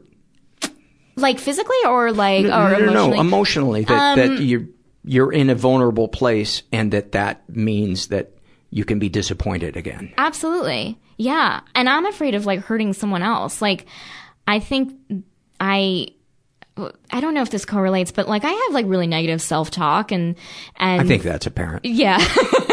I think I think the last uh, 59 minutes. Yeah. yeah, yeah. And I'm worried, what if I like carry that on to another person? Like, what if I get so, you know, like, I don't know, like, I'm, I'm worried ab- about, I have like my own shit to deal with and I get angry and I have mood swings and all that stuff. And God forbid someone were to see that is, Someone were to see that you're a human being yeah. that has ups and Mhm. downs like the rest of us. I know. I yeah. I can't. I can't believe how other. How do other people do it? Like who? Who are these crazy people? You know, it, it- I struggle with a lot of the same thought patterns you do, maybe about different things, but the thing that they have in common with what you are describing is they are all based in the future.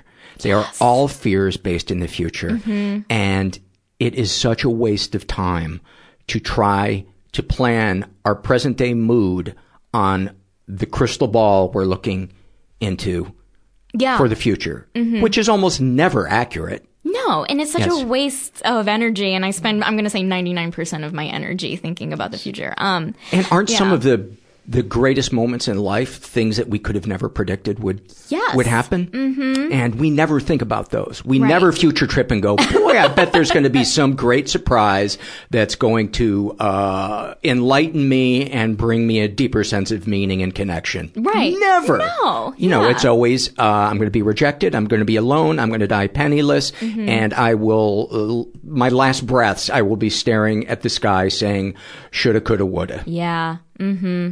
And that is like the cruelest thing that you can do to yourself. You know what I, I think would be awesome uh, for you would be to read the book A New Earth by Eckhart Tolle.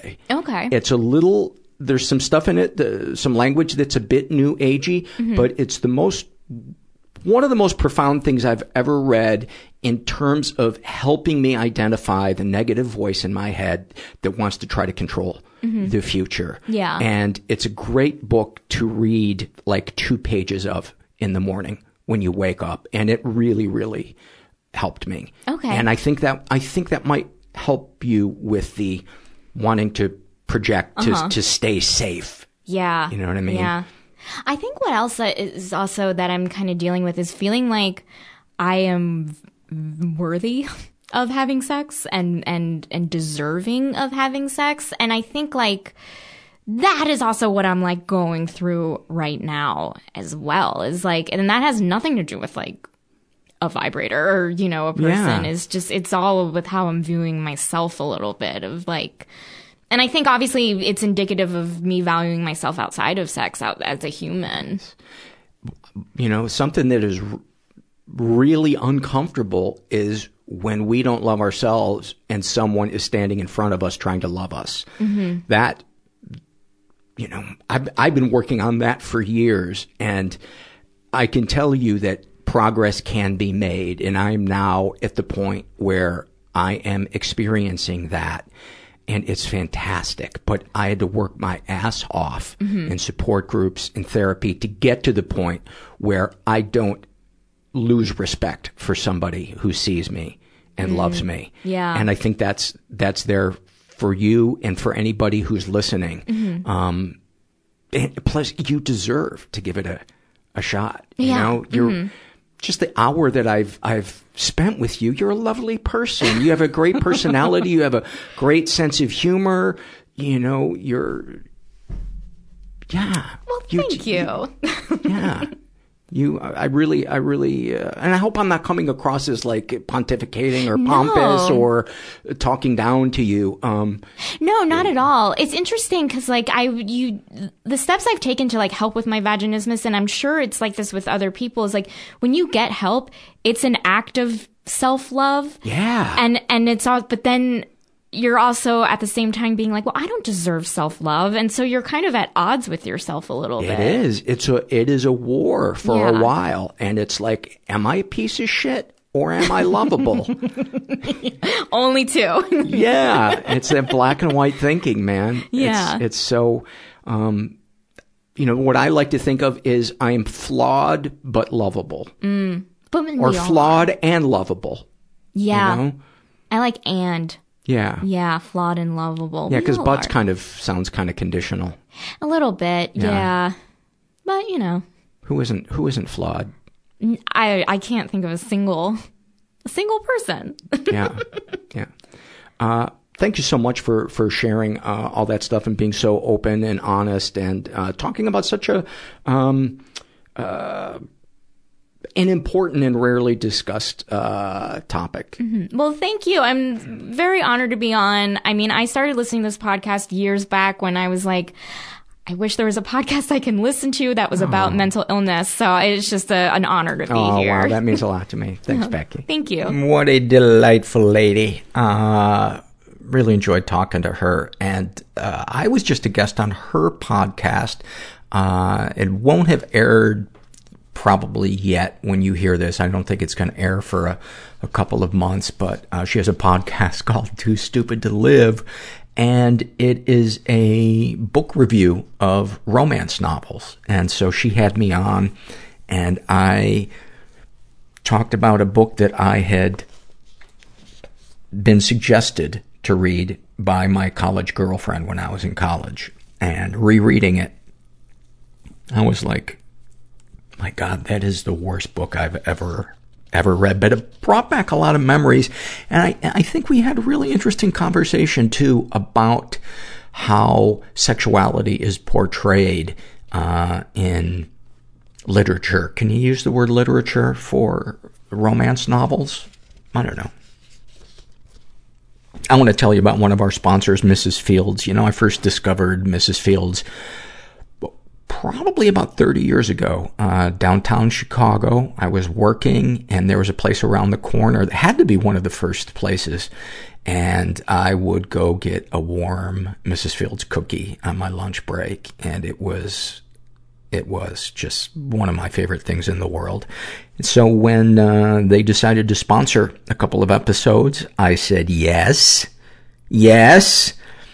So, uh, if you're stuck thinking about what to maybe get somebody for, uh, the holidays, they have, I think, the perfect present. Um, they have a tin of delicious treats, brownies, cookies, chocolate covered graham crackers. Uh, there's a butterscotch blondie in there that blow your mind. Uh, they've been doing delicious treats for over 40 years, from their signature chocolate chip cookies to handcrafted frosted favorites and melt in your mouth brownies. They have gourmet gift tins and baskets. Um, their cookies and sweets are baked daily and always arrive fresh and flavorful. Um, ordering is super easy. You can ship anywhere in the U.S. And you can add a personal touch with a custom message, company logo, or family photo. And there's, uh, of course, a 100% customer satisfaction guarantee. Uh, so right now, get 20% off your order when you go to mrsfields.com and enter promo code MENTAL. That's 20% off any gift at mrsfields.com, promo code MENTAL. mrsfields.com, promo code MENTAL. Want to also tell you guys uh, about Policy Genius. They uh, nobody wants to talk about life insurance. Let's let's be honest, and nobody wants to go through the hassle of finding out what's the right insurance for me. Well, Policy Genius is the easy way to get life insurance. Actually, a bunch of different kinds of insurance if you want to.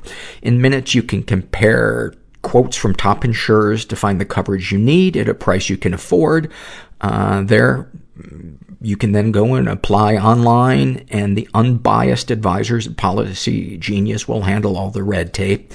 And it doesn't just make life insurance easy. Uh, whether you're shopping for disability in- insurance, uh, you know, to protect your income or homeowners insurance or auto, they can help you get covered fast. Um, their website, it's super intuitive. And what I liked about it is that it makes, it takes what is normally a kind of baffling, complex decision with a lot of different factors, and they make those decisions intuitive and they explain it in a way that simplifies it without missing out on any key information that you need to know. Uh, so If you've been intimidated or frustrated by insurance in the past, give Policy Genius a try. Just go to policygenius.com to get your quotes and apply in minutes, and you can do the whole thing on your phone right now. Policy Genius, the easy way to compare and buy life insurance. This is a memorable vacation argument filled out by uh, somebody who didn't fill their name out. Shame on them. And they write, on our honeymoon in Cancun, it got deep pretty quickly. Uh, I said by him not wanting to know about my past experiences with sex and made me feel unwanted because it is a huge part of me. I have trauma, addiction to porn and sex. Uh, I have addiction to sex and porn at one point. It then escalated to him not wanting to understand my mental illness. It felt as if he had a picture of who I was, but it was all just a half picture, and he doesn't fully see who I am. And the mental illness, I'm pretty sure he assumed I would just grow out of it or something. From his point of view, I was having a meltdown, but for me, it was the first time I could express it after seven years of being together. I tried before, but he doesn't get it. Urgh, now I am mad. I just remember the hiccups and the tears and snot and my whiny voice and the hotel bathrobes messed up with my mascara. Beautiful beach though. that might have been the most perfect way to just put a little button on a, on a survey. There, I mean, that's why I created the survey. There is something about vacations that bring out the best in us or the worst in us or you know, we want to poke the bear or feel like this is the time that we need to discuss this thing. It just seems like it, it, it just crank, it just intensifies, intensifies things. I always say, if you are thinking about marrying or living with somebody, go on vacation with him for 10 days. And that will be a crash course in how it is to um, communicate and compromise with that person. This is a shame and secret survey filled out by a guy who calls himself Red. And he is, let's see how old he is. Sorry, my elbow is uh, straight. He's in his 20s. He was raised in a pretty dysfunctional environment. He's never been sexually abused. Um, Although he writes, I, although I do have some bizarrely specific panic attack inducing triggers related to depersonalization, depictions, uh, bad drug trips despite my ongoing casual drug use, vampirism, other forms of mental co-option, etc., without any real origin point I can remember, which makes me wonder. I'm not even sure I understood what half of that meant, um, but I don't have to to understand the, the, the rest of your survey. Uh, he's been emotionally abused. Uh, he writes, When I was young, my mother struggled a lot with anger, escalating to screaming at tiny irritations. I was often very, it was often very scary, and I would frequently burst into tears, which she would try to delegitimize as an unfair thing to her. The same thing happened with food. She wasn't the best or the worst cook, and any negative reaction I had to her food was treated as me just being dramatic. My mom was also very smart, uh, a very smart academic, and she was easily able to debate me into feeling bad about any expression of distress towards her. So I grew up trying to repress every anxious response, hating myself for not being able to, uh, which is anyone with with anxiety can tell you is a vicious fucking circle. For a long time, her screaming seemed like too stupid a reason for me to be so anxiety ridden and suicidally depressed, and it took until I graduated from college to really understand the way she unconsciously grabs at the emotional and logical high ground by pushing people's buttons and denying she's doing it. And you know what? In her mind, she's probably not even being truthful with herself either. That's the, the fucked up thing about, about people that are emotionally hampered, uh, or terrified that they don't want to open that trap door to another point of view or to recall experiences from their past that they don't want to deal with is they just, they just have their own reality and what they think is appropriate. And you know what? That's totally fine as long as they're not a parent um, And, and if they're, they're not, then, you know, we can, we can get away from that person. We can set boundaries. We can say, you know what, this relationship's not working for me.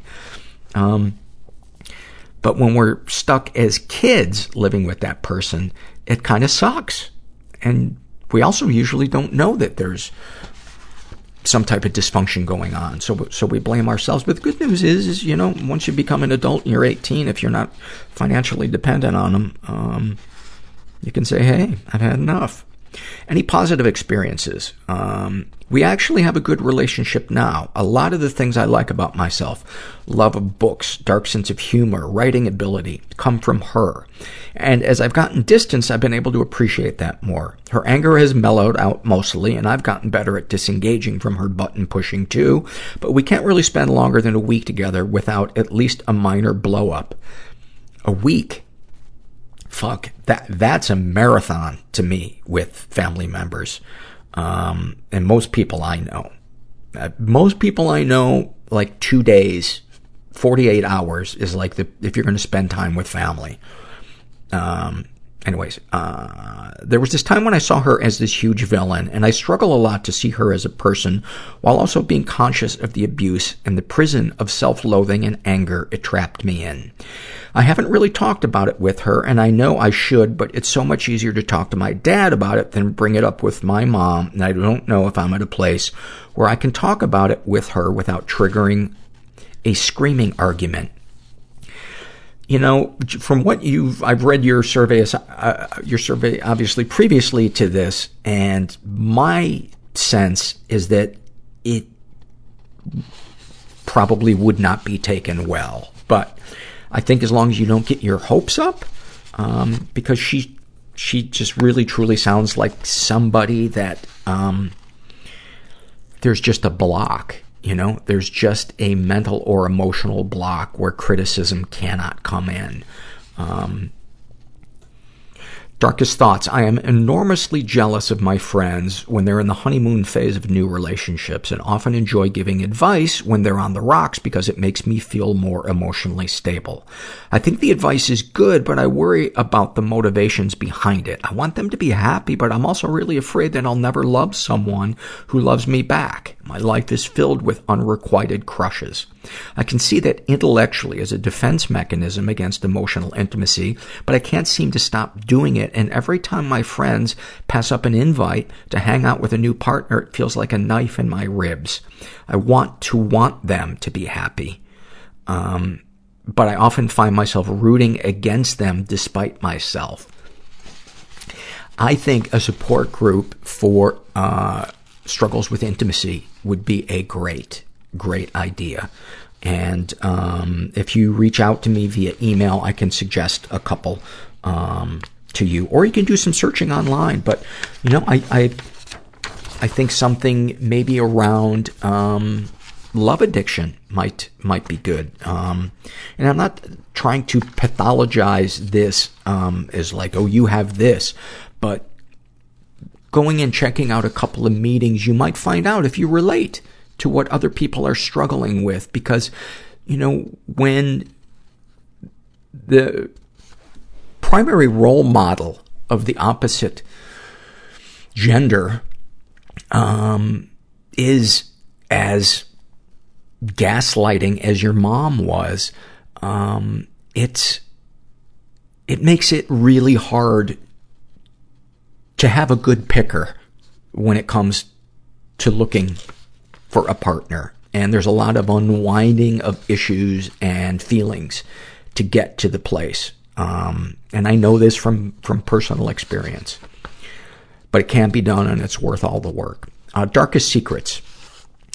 Uh, when I was in college, my roommate accused me of rape. It was a one-time hookup following a long, emotionally intimate conversation that involved alcohol. But the night of, and for months afterwards, I would have described her, A, as the aggressor, B, enthusiastically consenting, and C, totally lucid and communicative.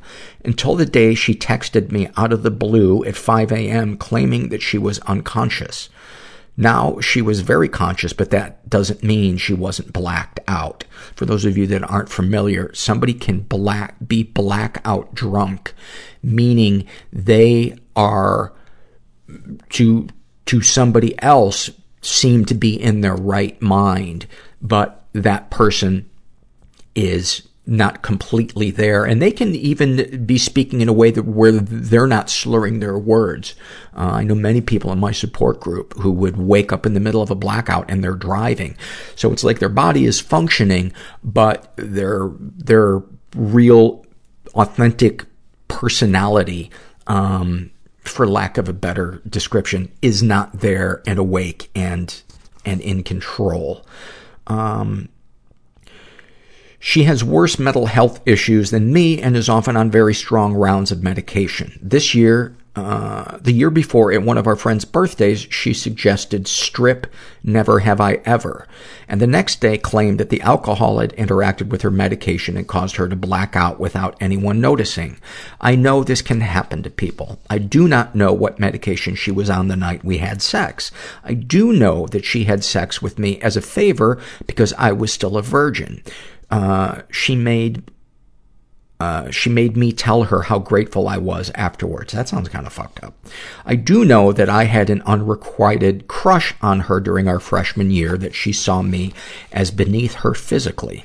I do know that as school went on, I came to know her as an unreliable, dishonest person whose accounts of her personal life sharply diverge from those of neutral witnesses. I know that she texted unprompted the morning after, expressing that she was happy it happened and saw it as a one-time thing. I know that I was on the same page. I know that it was soon after she found out that some of our friends knew we hooked up. We had not discussed discretion at all. And I told a couple of friends because it was, an, because it was an important moment in my life to me and I wanted to share with them. We were at we were all in a student theater group together, so it spread, but not far. It was months before she knew that I hadn't kept it completely under wraps. I do know that while false rape accusations are rare, they do exist. And it's possible that, ashamed of having hooked up with me, she changed her mind about what happened. I also know that it's possible that while I participated in the act, believing I had knowing, enthusiastic consent, I was having sex with someone who was not consciously inhabiting their own body. She never made the accusation public beyond our friend group, who mostly either refused to pick sides or believed me. And I stayed roommates for the summer after that, but she was angry and I was defensive and we never had a real conversation about it. I've reached out to her in the ways that I can. We've blocked each other on all social media and got no response. She doesn't owe me closure, but I don't know how to deal with these feelings without it. And I don't know how to talk about it with other women I'm romantically interested in. I haven't had to share it like that, and I'm terrified of the loathing and scorn I might provoke if I do. I want to go to therapy and talk about it, but I can't bring myself to.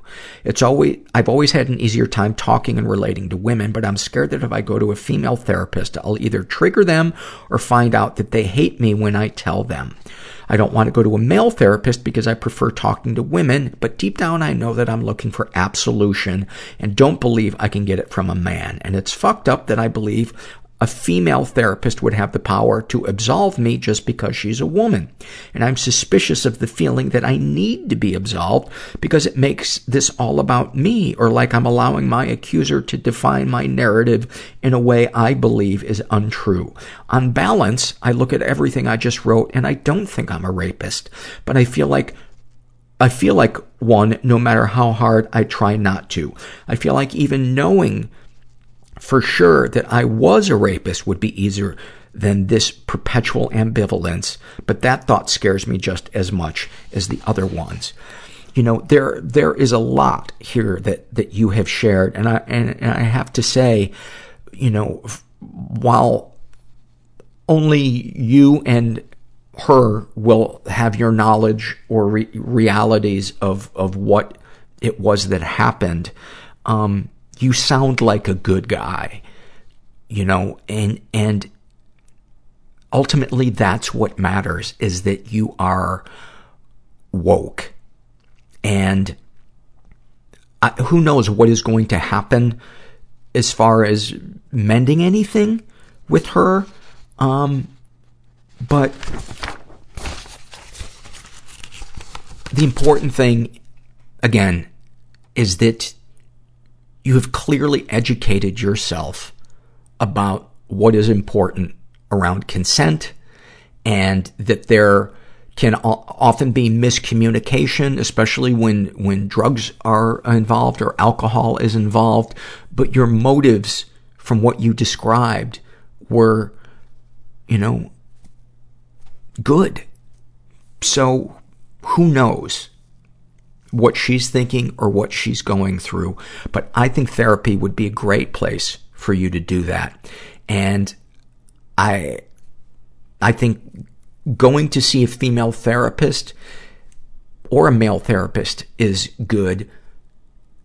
And I think you, you should print out the survey and because I think it just eloquently describes everything. And I can't see any therapist that would uh, judge you or be hostile towards you after what you've written is a shit therapist and not worth a dime. Um, it's their job to help people unpack things that are uh, complicated by emotions and all the kind of stuff that you're you're talking about. So, um, you know,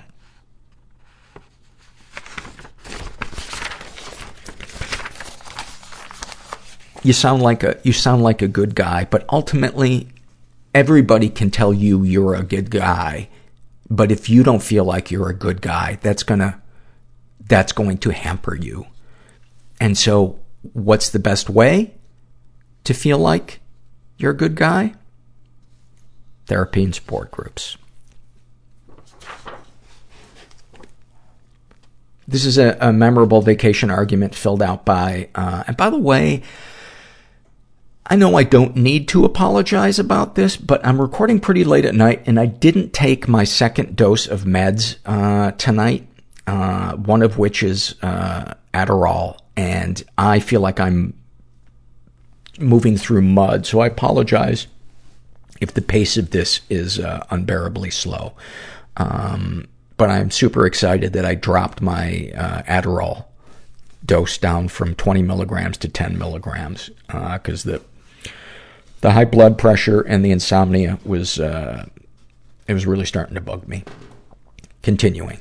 Uh, this is filled out by Matthew, and, um, he writes, uh, the entire vacation was a disaster. We, my best friend and myself, went down to Florida to see the wizarding world of Harry Potter. My friend purchased two bottles of Harry Potter branded pumpkin juice.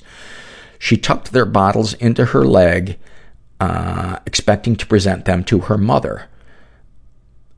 My friend and her mother have a running joke wherein my friend finds something pumpkin flavored, she gives it to her mother, and her mother reminds my friend that she doesn't have any more room for any more pumpkin crap.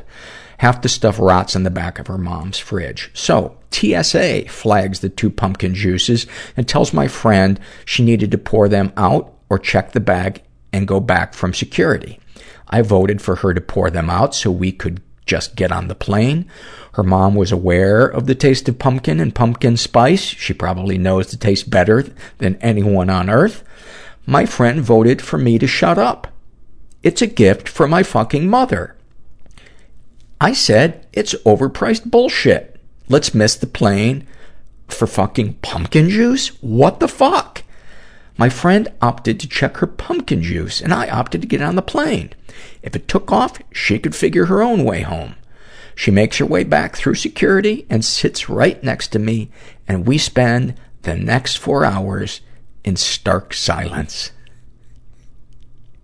In a stark, clove infused, cinnamon wispy, deliciously nutmeg silence.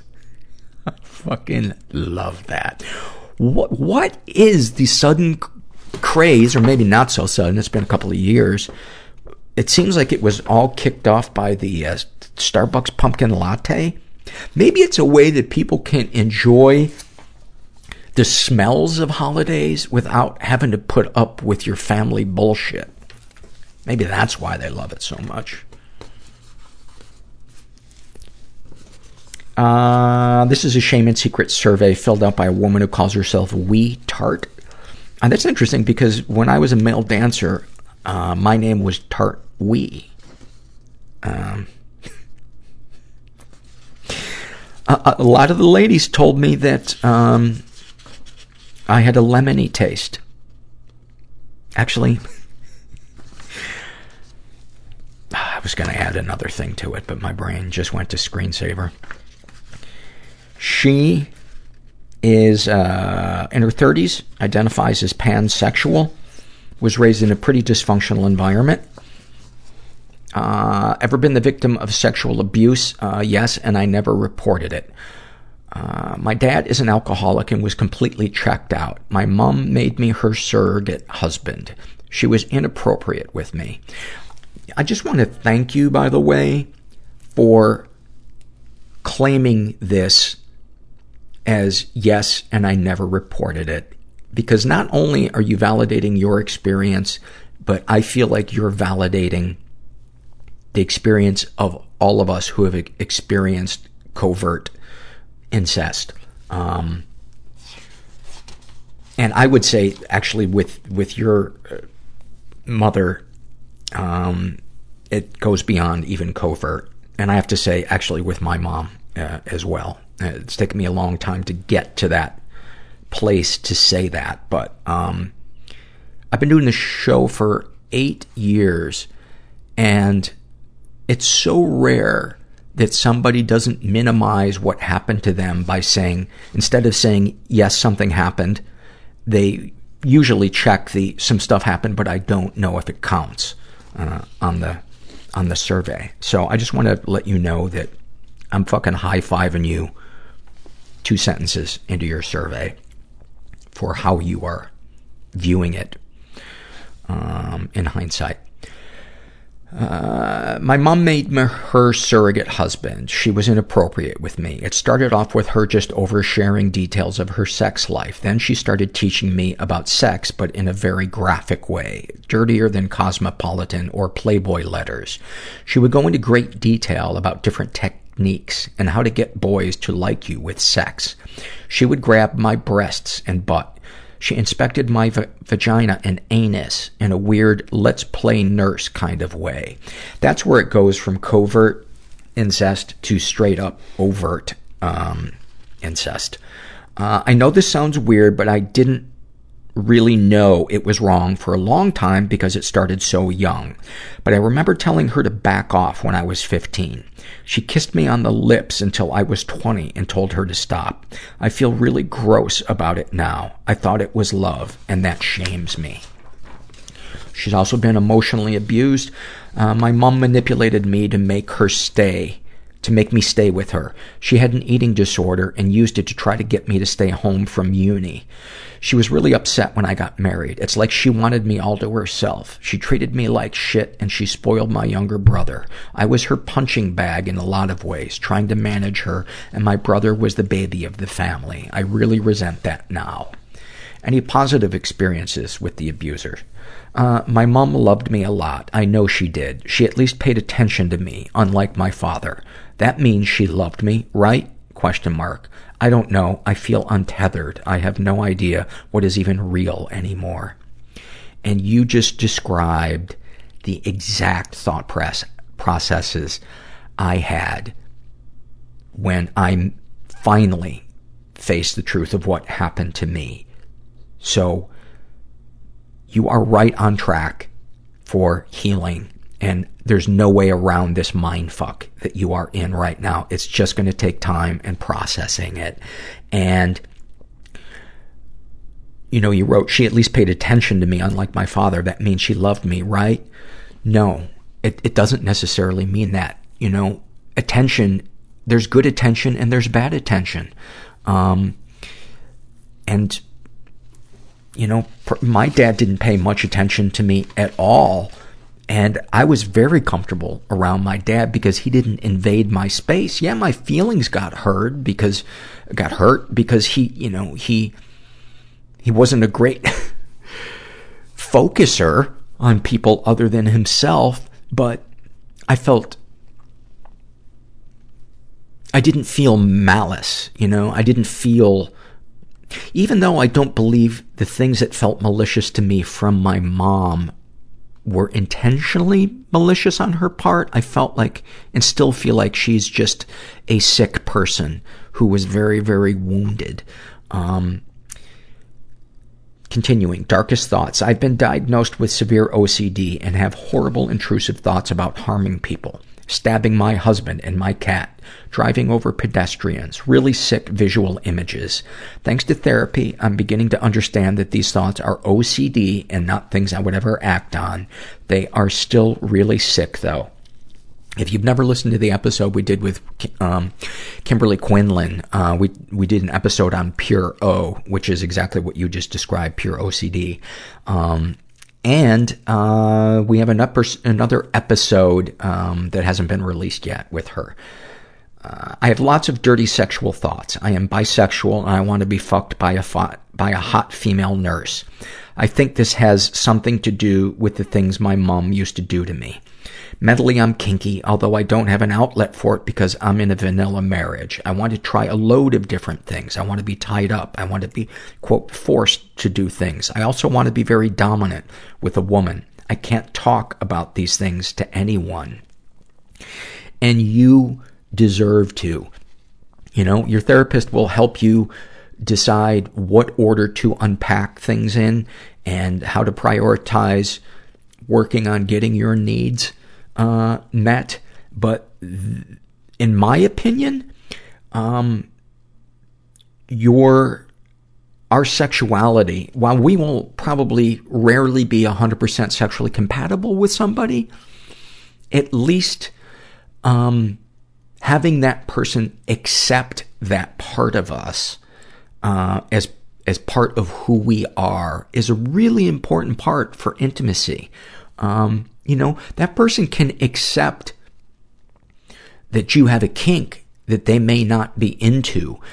And they may not, they may decline doing things that involve that kink, but they should still let you know that they appreciate that you share that knowledge with them and that they accept all of you because your partner also deserves to feel safe and comfortable during sex. Um, darkest secrets. I look at naked women in the women's change room at the gym. I try not to perv on anyone, but when you see a beautiful woman with perfect tits changing, it's hard not to look. Sometimes I imagine fucking them up against the lockers, or I'm, when I'm having sex with my husband, I imagine having a threesome with them. Um, sexual fantasies most powerful to you. I get off on the idea of being a young woman sold into sexual slavery, being taught the ropes by a kind man, being forced into things, but secretly enjoying it. I would like to role play this with my husband. I would love to have a threesome. I would like my husband to be the dominant one, and we would be there as his playthings. I want to be used. I want him to force me to go down on the other girl while he fucks me from behind. I am wildly turned on by 1950s pinup models. There's something about the buttoned up air of perfection in those frozen housewives that makes me want to fuck them senseless. I want to push them down on their formica tabletops and eat them out until their perfect hairdos are fucked up. That is such a great sentence. Eat them out until their perfect hairdos are fucked up. That's like a little poem. Uh, I want to rip their skirts and, and hip height panties. Uh, I want to make them come so hard that they never want to fuck their husbands ever again. Uh, you have a knack for writing, uh, just as an aside. Uh, what, if anything, would you like to say to someone you haven't been able to? I wish I could tell my husband my sexual fantasies and play around with them, but he is so vanilla.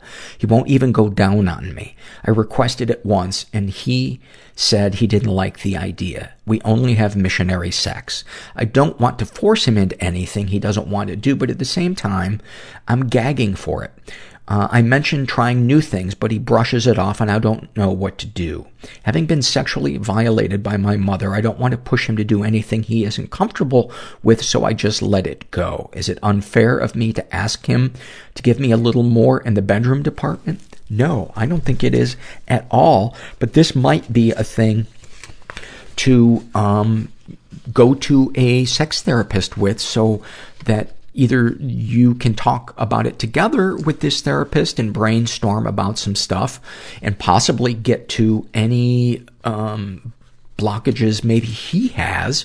Um, but it, it sounds like underneath all of this is a lack of communication because ultimately that's really what sex is is it, it's a physical form of communication and if the verbal form of communication and the emotional form of communication is stuck between two people, the sex is gonna suffer from that. Um, at least in a long-term partnership. Uh, what, if anything, do you wish for? I wish that the NHS offered lots of free, three, I'm so sorry, my brain. I wish that the NHS offered lots of free therapy, not this six sessions bullshit. What am I supposed to do in six sessions? I wish my sex drive was less and my husband's was more so we could meet in the middle. I wish I was straight so that I wouldn't have thoughts about women that I will never be able to fulfill. The thoughts also creep me out sometimes because I know that a few of them are in there because of the things my mother did to me. And in my experience, some of the things that are turn-ons uh, will be with us uh, forever, and some things um, uh, as abuse gets processed, uh, they lessen or disappear. Uh, that's what I have discovered. But, but that's why I think it's so important. You know, I feel like trying to deal solely with just this sex stuff before unpacking and doing trauma work around, um, the mother issues is going to be putting the cart before the horse. But I think both of them ultimately uh, will be super helpful so that you don't feel stuck or frozen or like you're in a marriage that isn't working for you. Uh, have you shared these things with others? Uh, tried to talk to my husband, but he's having none of it. Can't really talk to him about the abuse because I still talk to my mother and don't want to make things awkward. Stiff upper lip and move on, as they say. Um, yeah, that's not acceptable that your husband doesn't want to talk about it. That's fucked. You deserve better. And, um, I would really make sure you talk about that with your therapist and maybe do some joint stuff with a marriage counselor. The, uh, who knows if you have money, um, and you can afford it, that would be a good thing. How do you feel after writing these things down? Horny. Um, anything you'd like to share with someone who shares your thoughts or experiences? A vibrator. Um, Paul, uh, any comments to make the podcast better? Uh, Paul, I love the fucking podcast. I've listened to around 250 episodes and counting. I've noticed that you're changing the naming style of the podcasts, and honestly, to me, they feel a little clickbait baity lately. Uh, quote, if only you knew this secret, uh, unquote. If I were you, I'd probably stay away from this type of title, but if it gets you more listeners, uh, then ignore me and tell me to go fuck myself. No, you know, I, I, I don't think that's off base. I'm trying to strike a line between getting more listeners because the show depends financially on having a certain number of listeners and I'm always kind of hovering around that place. Um, I, I don't need to get into that. But yes, uh, getting and keeping listeners is a big concern, but I also um, don't want to be, I don't know, greasy or clickbaity. So, um, I, I try to keep that in mind when I, when I title episodes and, um, so thank you for sharing that. And as I've mentioned many times on the podcast, if you haven't contacted me yet, and you had a mother who um, covertly or, overtly um, sexually abused you, uh, or was emotionally incestuous uh, with me, with me, all your moms did it. Um, contact me. You can do it through the through the website because I a would like to know more about your story and b might be able to suggest um, a support group to check out or some books to check out. But thank you uh, for sharing that. I I can't begin to tell you how much I related to your survey, and it, it as sad as I am that this happened to you and that you're still dealing with the repercussions of it. Um, it made me feel less alone. So thank you for taking the time out to to fill out that that survey. And then this is the email I told you about that I got from uh, a person. I'm going to withhold their gender uh, and their age because they have um, friends that listen to the podcast, and they don't want anything that might make them identifiable. And the email says, uh, Hi, Paul. I'm struggling to word this email because I have so much shame regarding this topic, even though I'm trying really hard not to. I'm a sex addict. Mostly now, I'm compulsively using sex chat rooms. I'm getting help for this, but I haven't been able to tell my therapists about the content of these chats. I would go to support groups, but there aren't any where I live that focus on sex addiction. Uh, there are, by the way, online uh, support groups at intherooms.org. It's either .org or .com, but I hear great things about that, and I think they're mostly 12-step based. Um, I seek out pedophiles or men that will age play with me, but they usually turn out to be straight up pedophiles. I like to pretend I'm a child, and I'm mostly over the shame that I carried over that. What I struggle with is engaging with actual pedophiles who want to do more than play pretend. Sometimes it's exciting to hear their, quote, real experiences with children when I'm in that lustful haze while masturbating. I don't know how many of their stories are actually real or made up, but I have a gross feeling that not many of them are fake. A lot of these men have sent me pictures of naked children, sometimes in sex acts mostly unsolicited. Sometimes I agree for them to show me. I feel disgusted when I see the pictures, but it's still exciting. I used to use shame and disgust with myself to get off. When I'm sent these illegal pictures, it breaks the fantasy that I had in my head, and I try to quiet the voice that is making me sad for seeing these abuse victims so that I can keep masturbating. I'm paranoid that I will be discovered for having seen child porn, and it's my biggest shame.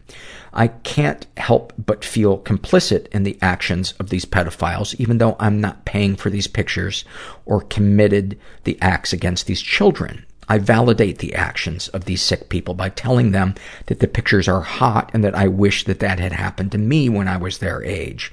I can't tell if I'm hurting children by doing this. I don't want to be. I'm horrified at the thought of children being abused and their trust being broken. But I feel guilty of, of uh, participating it participating in it. Any thoughts would be appreciated. I secretly want you to tell me everything's fine, but I want complete honesty because deep down I know it's not. Thank you so much for everything you do. You have changed my life for the better and innumerable, and, uh, and I want to be like you when I grow up. Uh, and so I wrote back, um, and I did not know, uh, what age or, uh, gender they were when I, I wrote back to them. And I don't think it really matters, uh, honestly. Um, I assumed that they were, uh, an adult. And I said, thank you for your honesty. It sounds like sex has become a tool for you to escape pain, and yet now it is a very large source of that pain, which to me is textbook addiction. I'm not a mental health professional, so my thoughts are just from a fellow human being. I don't see you as a bad person. I see you as someone who is wounded and hurting and lacking an arsenal of healthy tools to cope with your feelings. Uh, you use the one you've grown used to, but as is the nature of addiction, you need a bigger and bigger high to feel the rush, and it has now ventured into self-destructive territory. I don't know your age or gender, but from what I understand, when it comes to having illegal pictures on your phone or computer, the authorities don't care. Nor do they care where you got them. You are in danger of serious legal consequences, and the legal system will not care that you are not doing this with malice or that it's an addiction. I'd hate to see you endanger your future. Is what you're doing contributing to children being harmed? Possibly. Pedophiles you interact with might ease their conscience by believing you're a child who wants this in reality. You're also not doing them a favor by enabling their behavior and facilitating their acting out and possibly even being the one who has direct contact with a child. I don't say this to shame you, but since you asked for my honest opinion, I'm giving it to you. You deserve better. You are worthy of happiness and peace, but the path you are headed down will not get you there. Healing your pain and finding healthy ways of soothing yourself is the path. It's a long process and requires support. You might consider inpatient sex addiction treatment at a place uh, like uh, the Meadows uh, in LA. I think they have one here called the Center for Healthy Sex. Uh, the Meadows is considered, uh, you know, kind of the, you know, what Hazelden uh, or Betty Ford was considered to, uh, you know, alcohol and drug recovery. Uh, the Meadows is considered for um, sex addiction and uh, trauma addiction or trauma related addictions. Um, but from what I understand, it's also extremely expensive. Um, I also wrote, uh, you should check out any books by John Bradshaw, especially Healing the Shame That Binds. Um, I hope that helps. Deep inside you, there is a beautiful, wounded kid that needs help stepping out, but first, it needs to feel safe, and that's where recovery begins. It sounds cheesy, but it's true. The actions you're engaged in are only keeping that wounded kid locked away and distracted and numb. And you're endangering your future, your reputation, your freedom, and your financial potential. Is that worth it?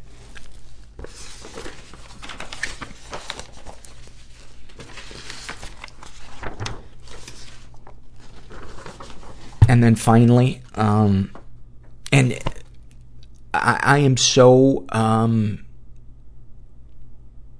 I feel so honored that, that people ask my opinion about stuff that is so important in their lives. And,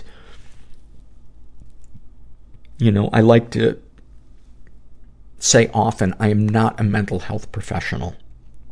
So these are just my opinions, um, based on the books I've read, the therapies I've been in, the people I've talked to, um, and I feel like I do have good stuff to share. Obviously, you know, people wouldn't be listening to this podcast if they thought I didn't know what I was talking about. But it's always a fine line for me because I want to help, but I also don't want to overstep my whatever knowledge, experience, or expertise I may have. I don't want to, I don't want to overstep it.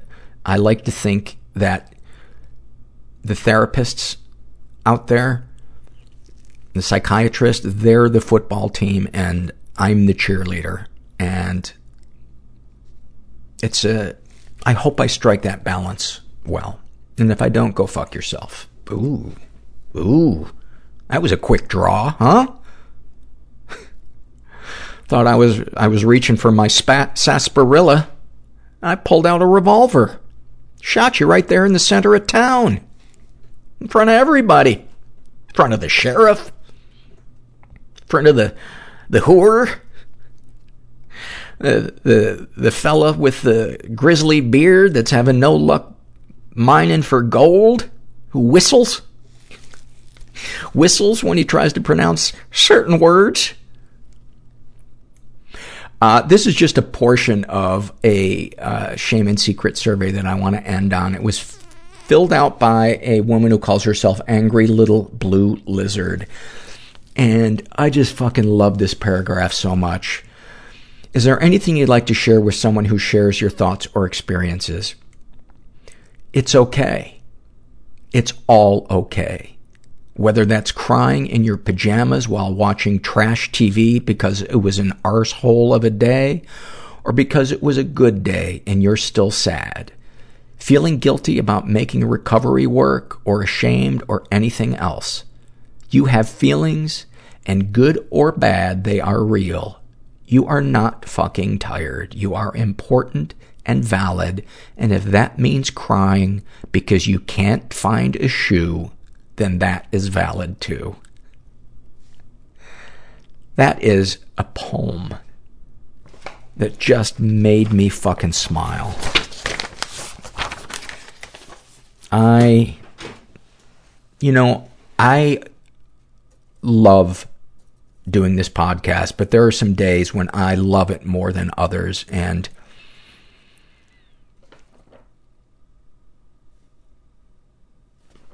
I don't have words for it. I don't have words for it. Um,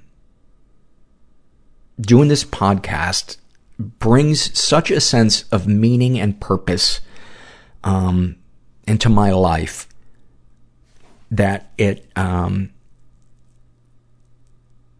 I don't have words for it except I guess thank you to anybody who listens or supports it or shares it with their friends or whatever whatever you do to help me keep doing this either emotionally or financially or mentally um, i just really really appreciate it. And um, just never forget that you're not alone.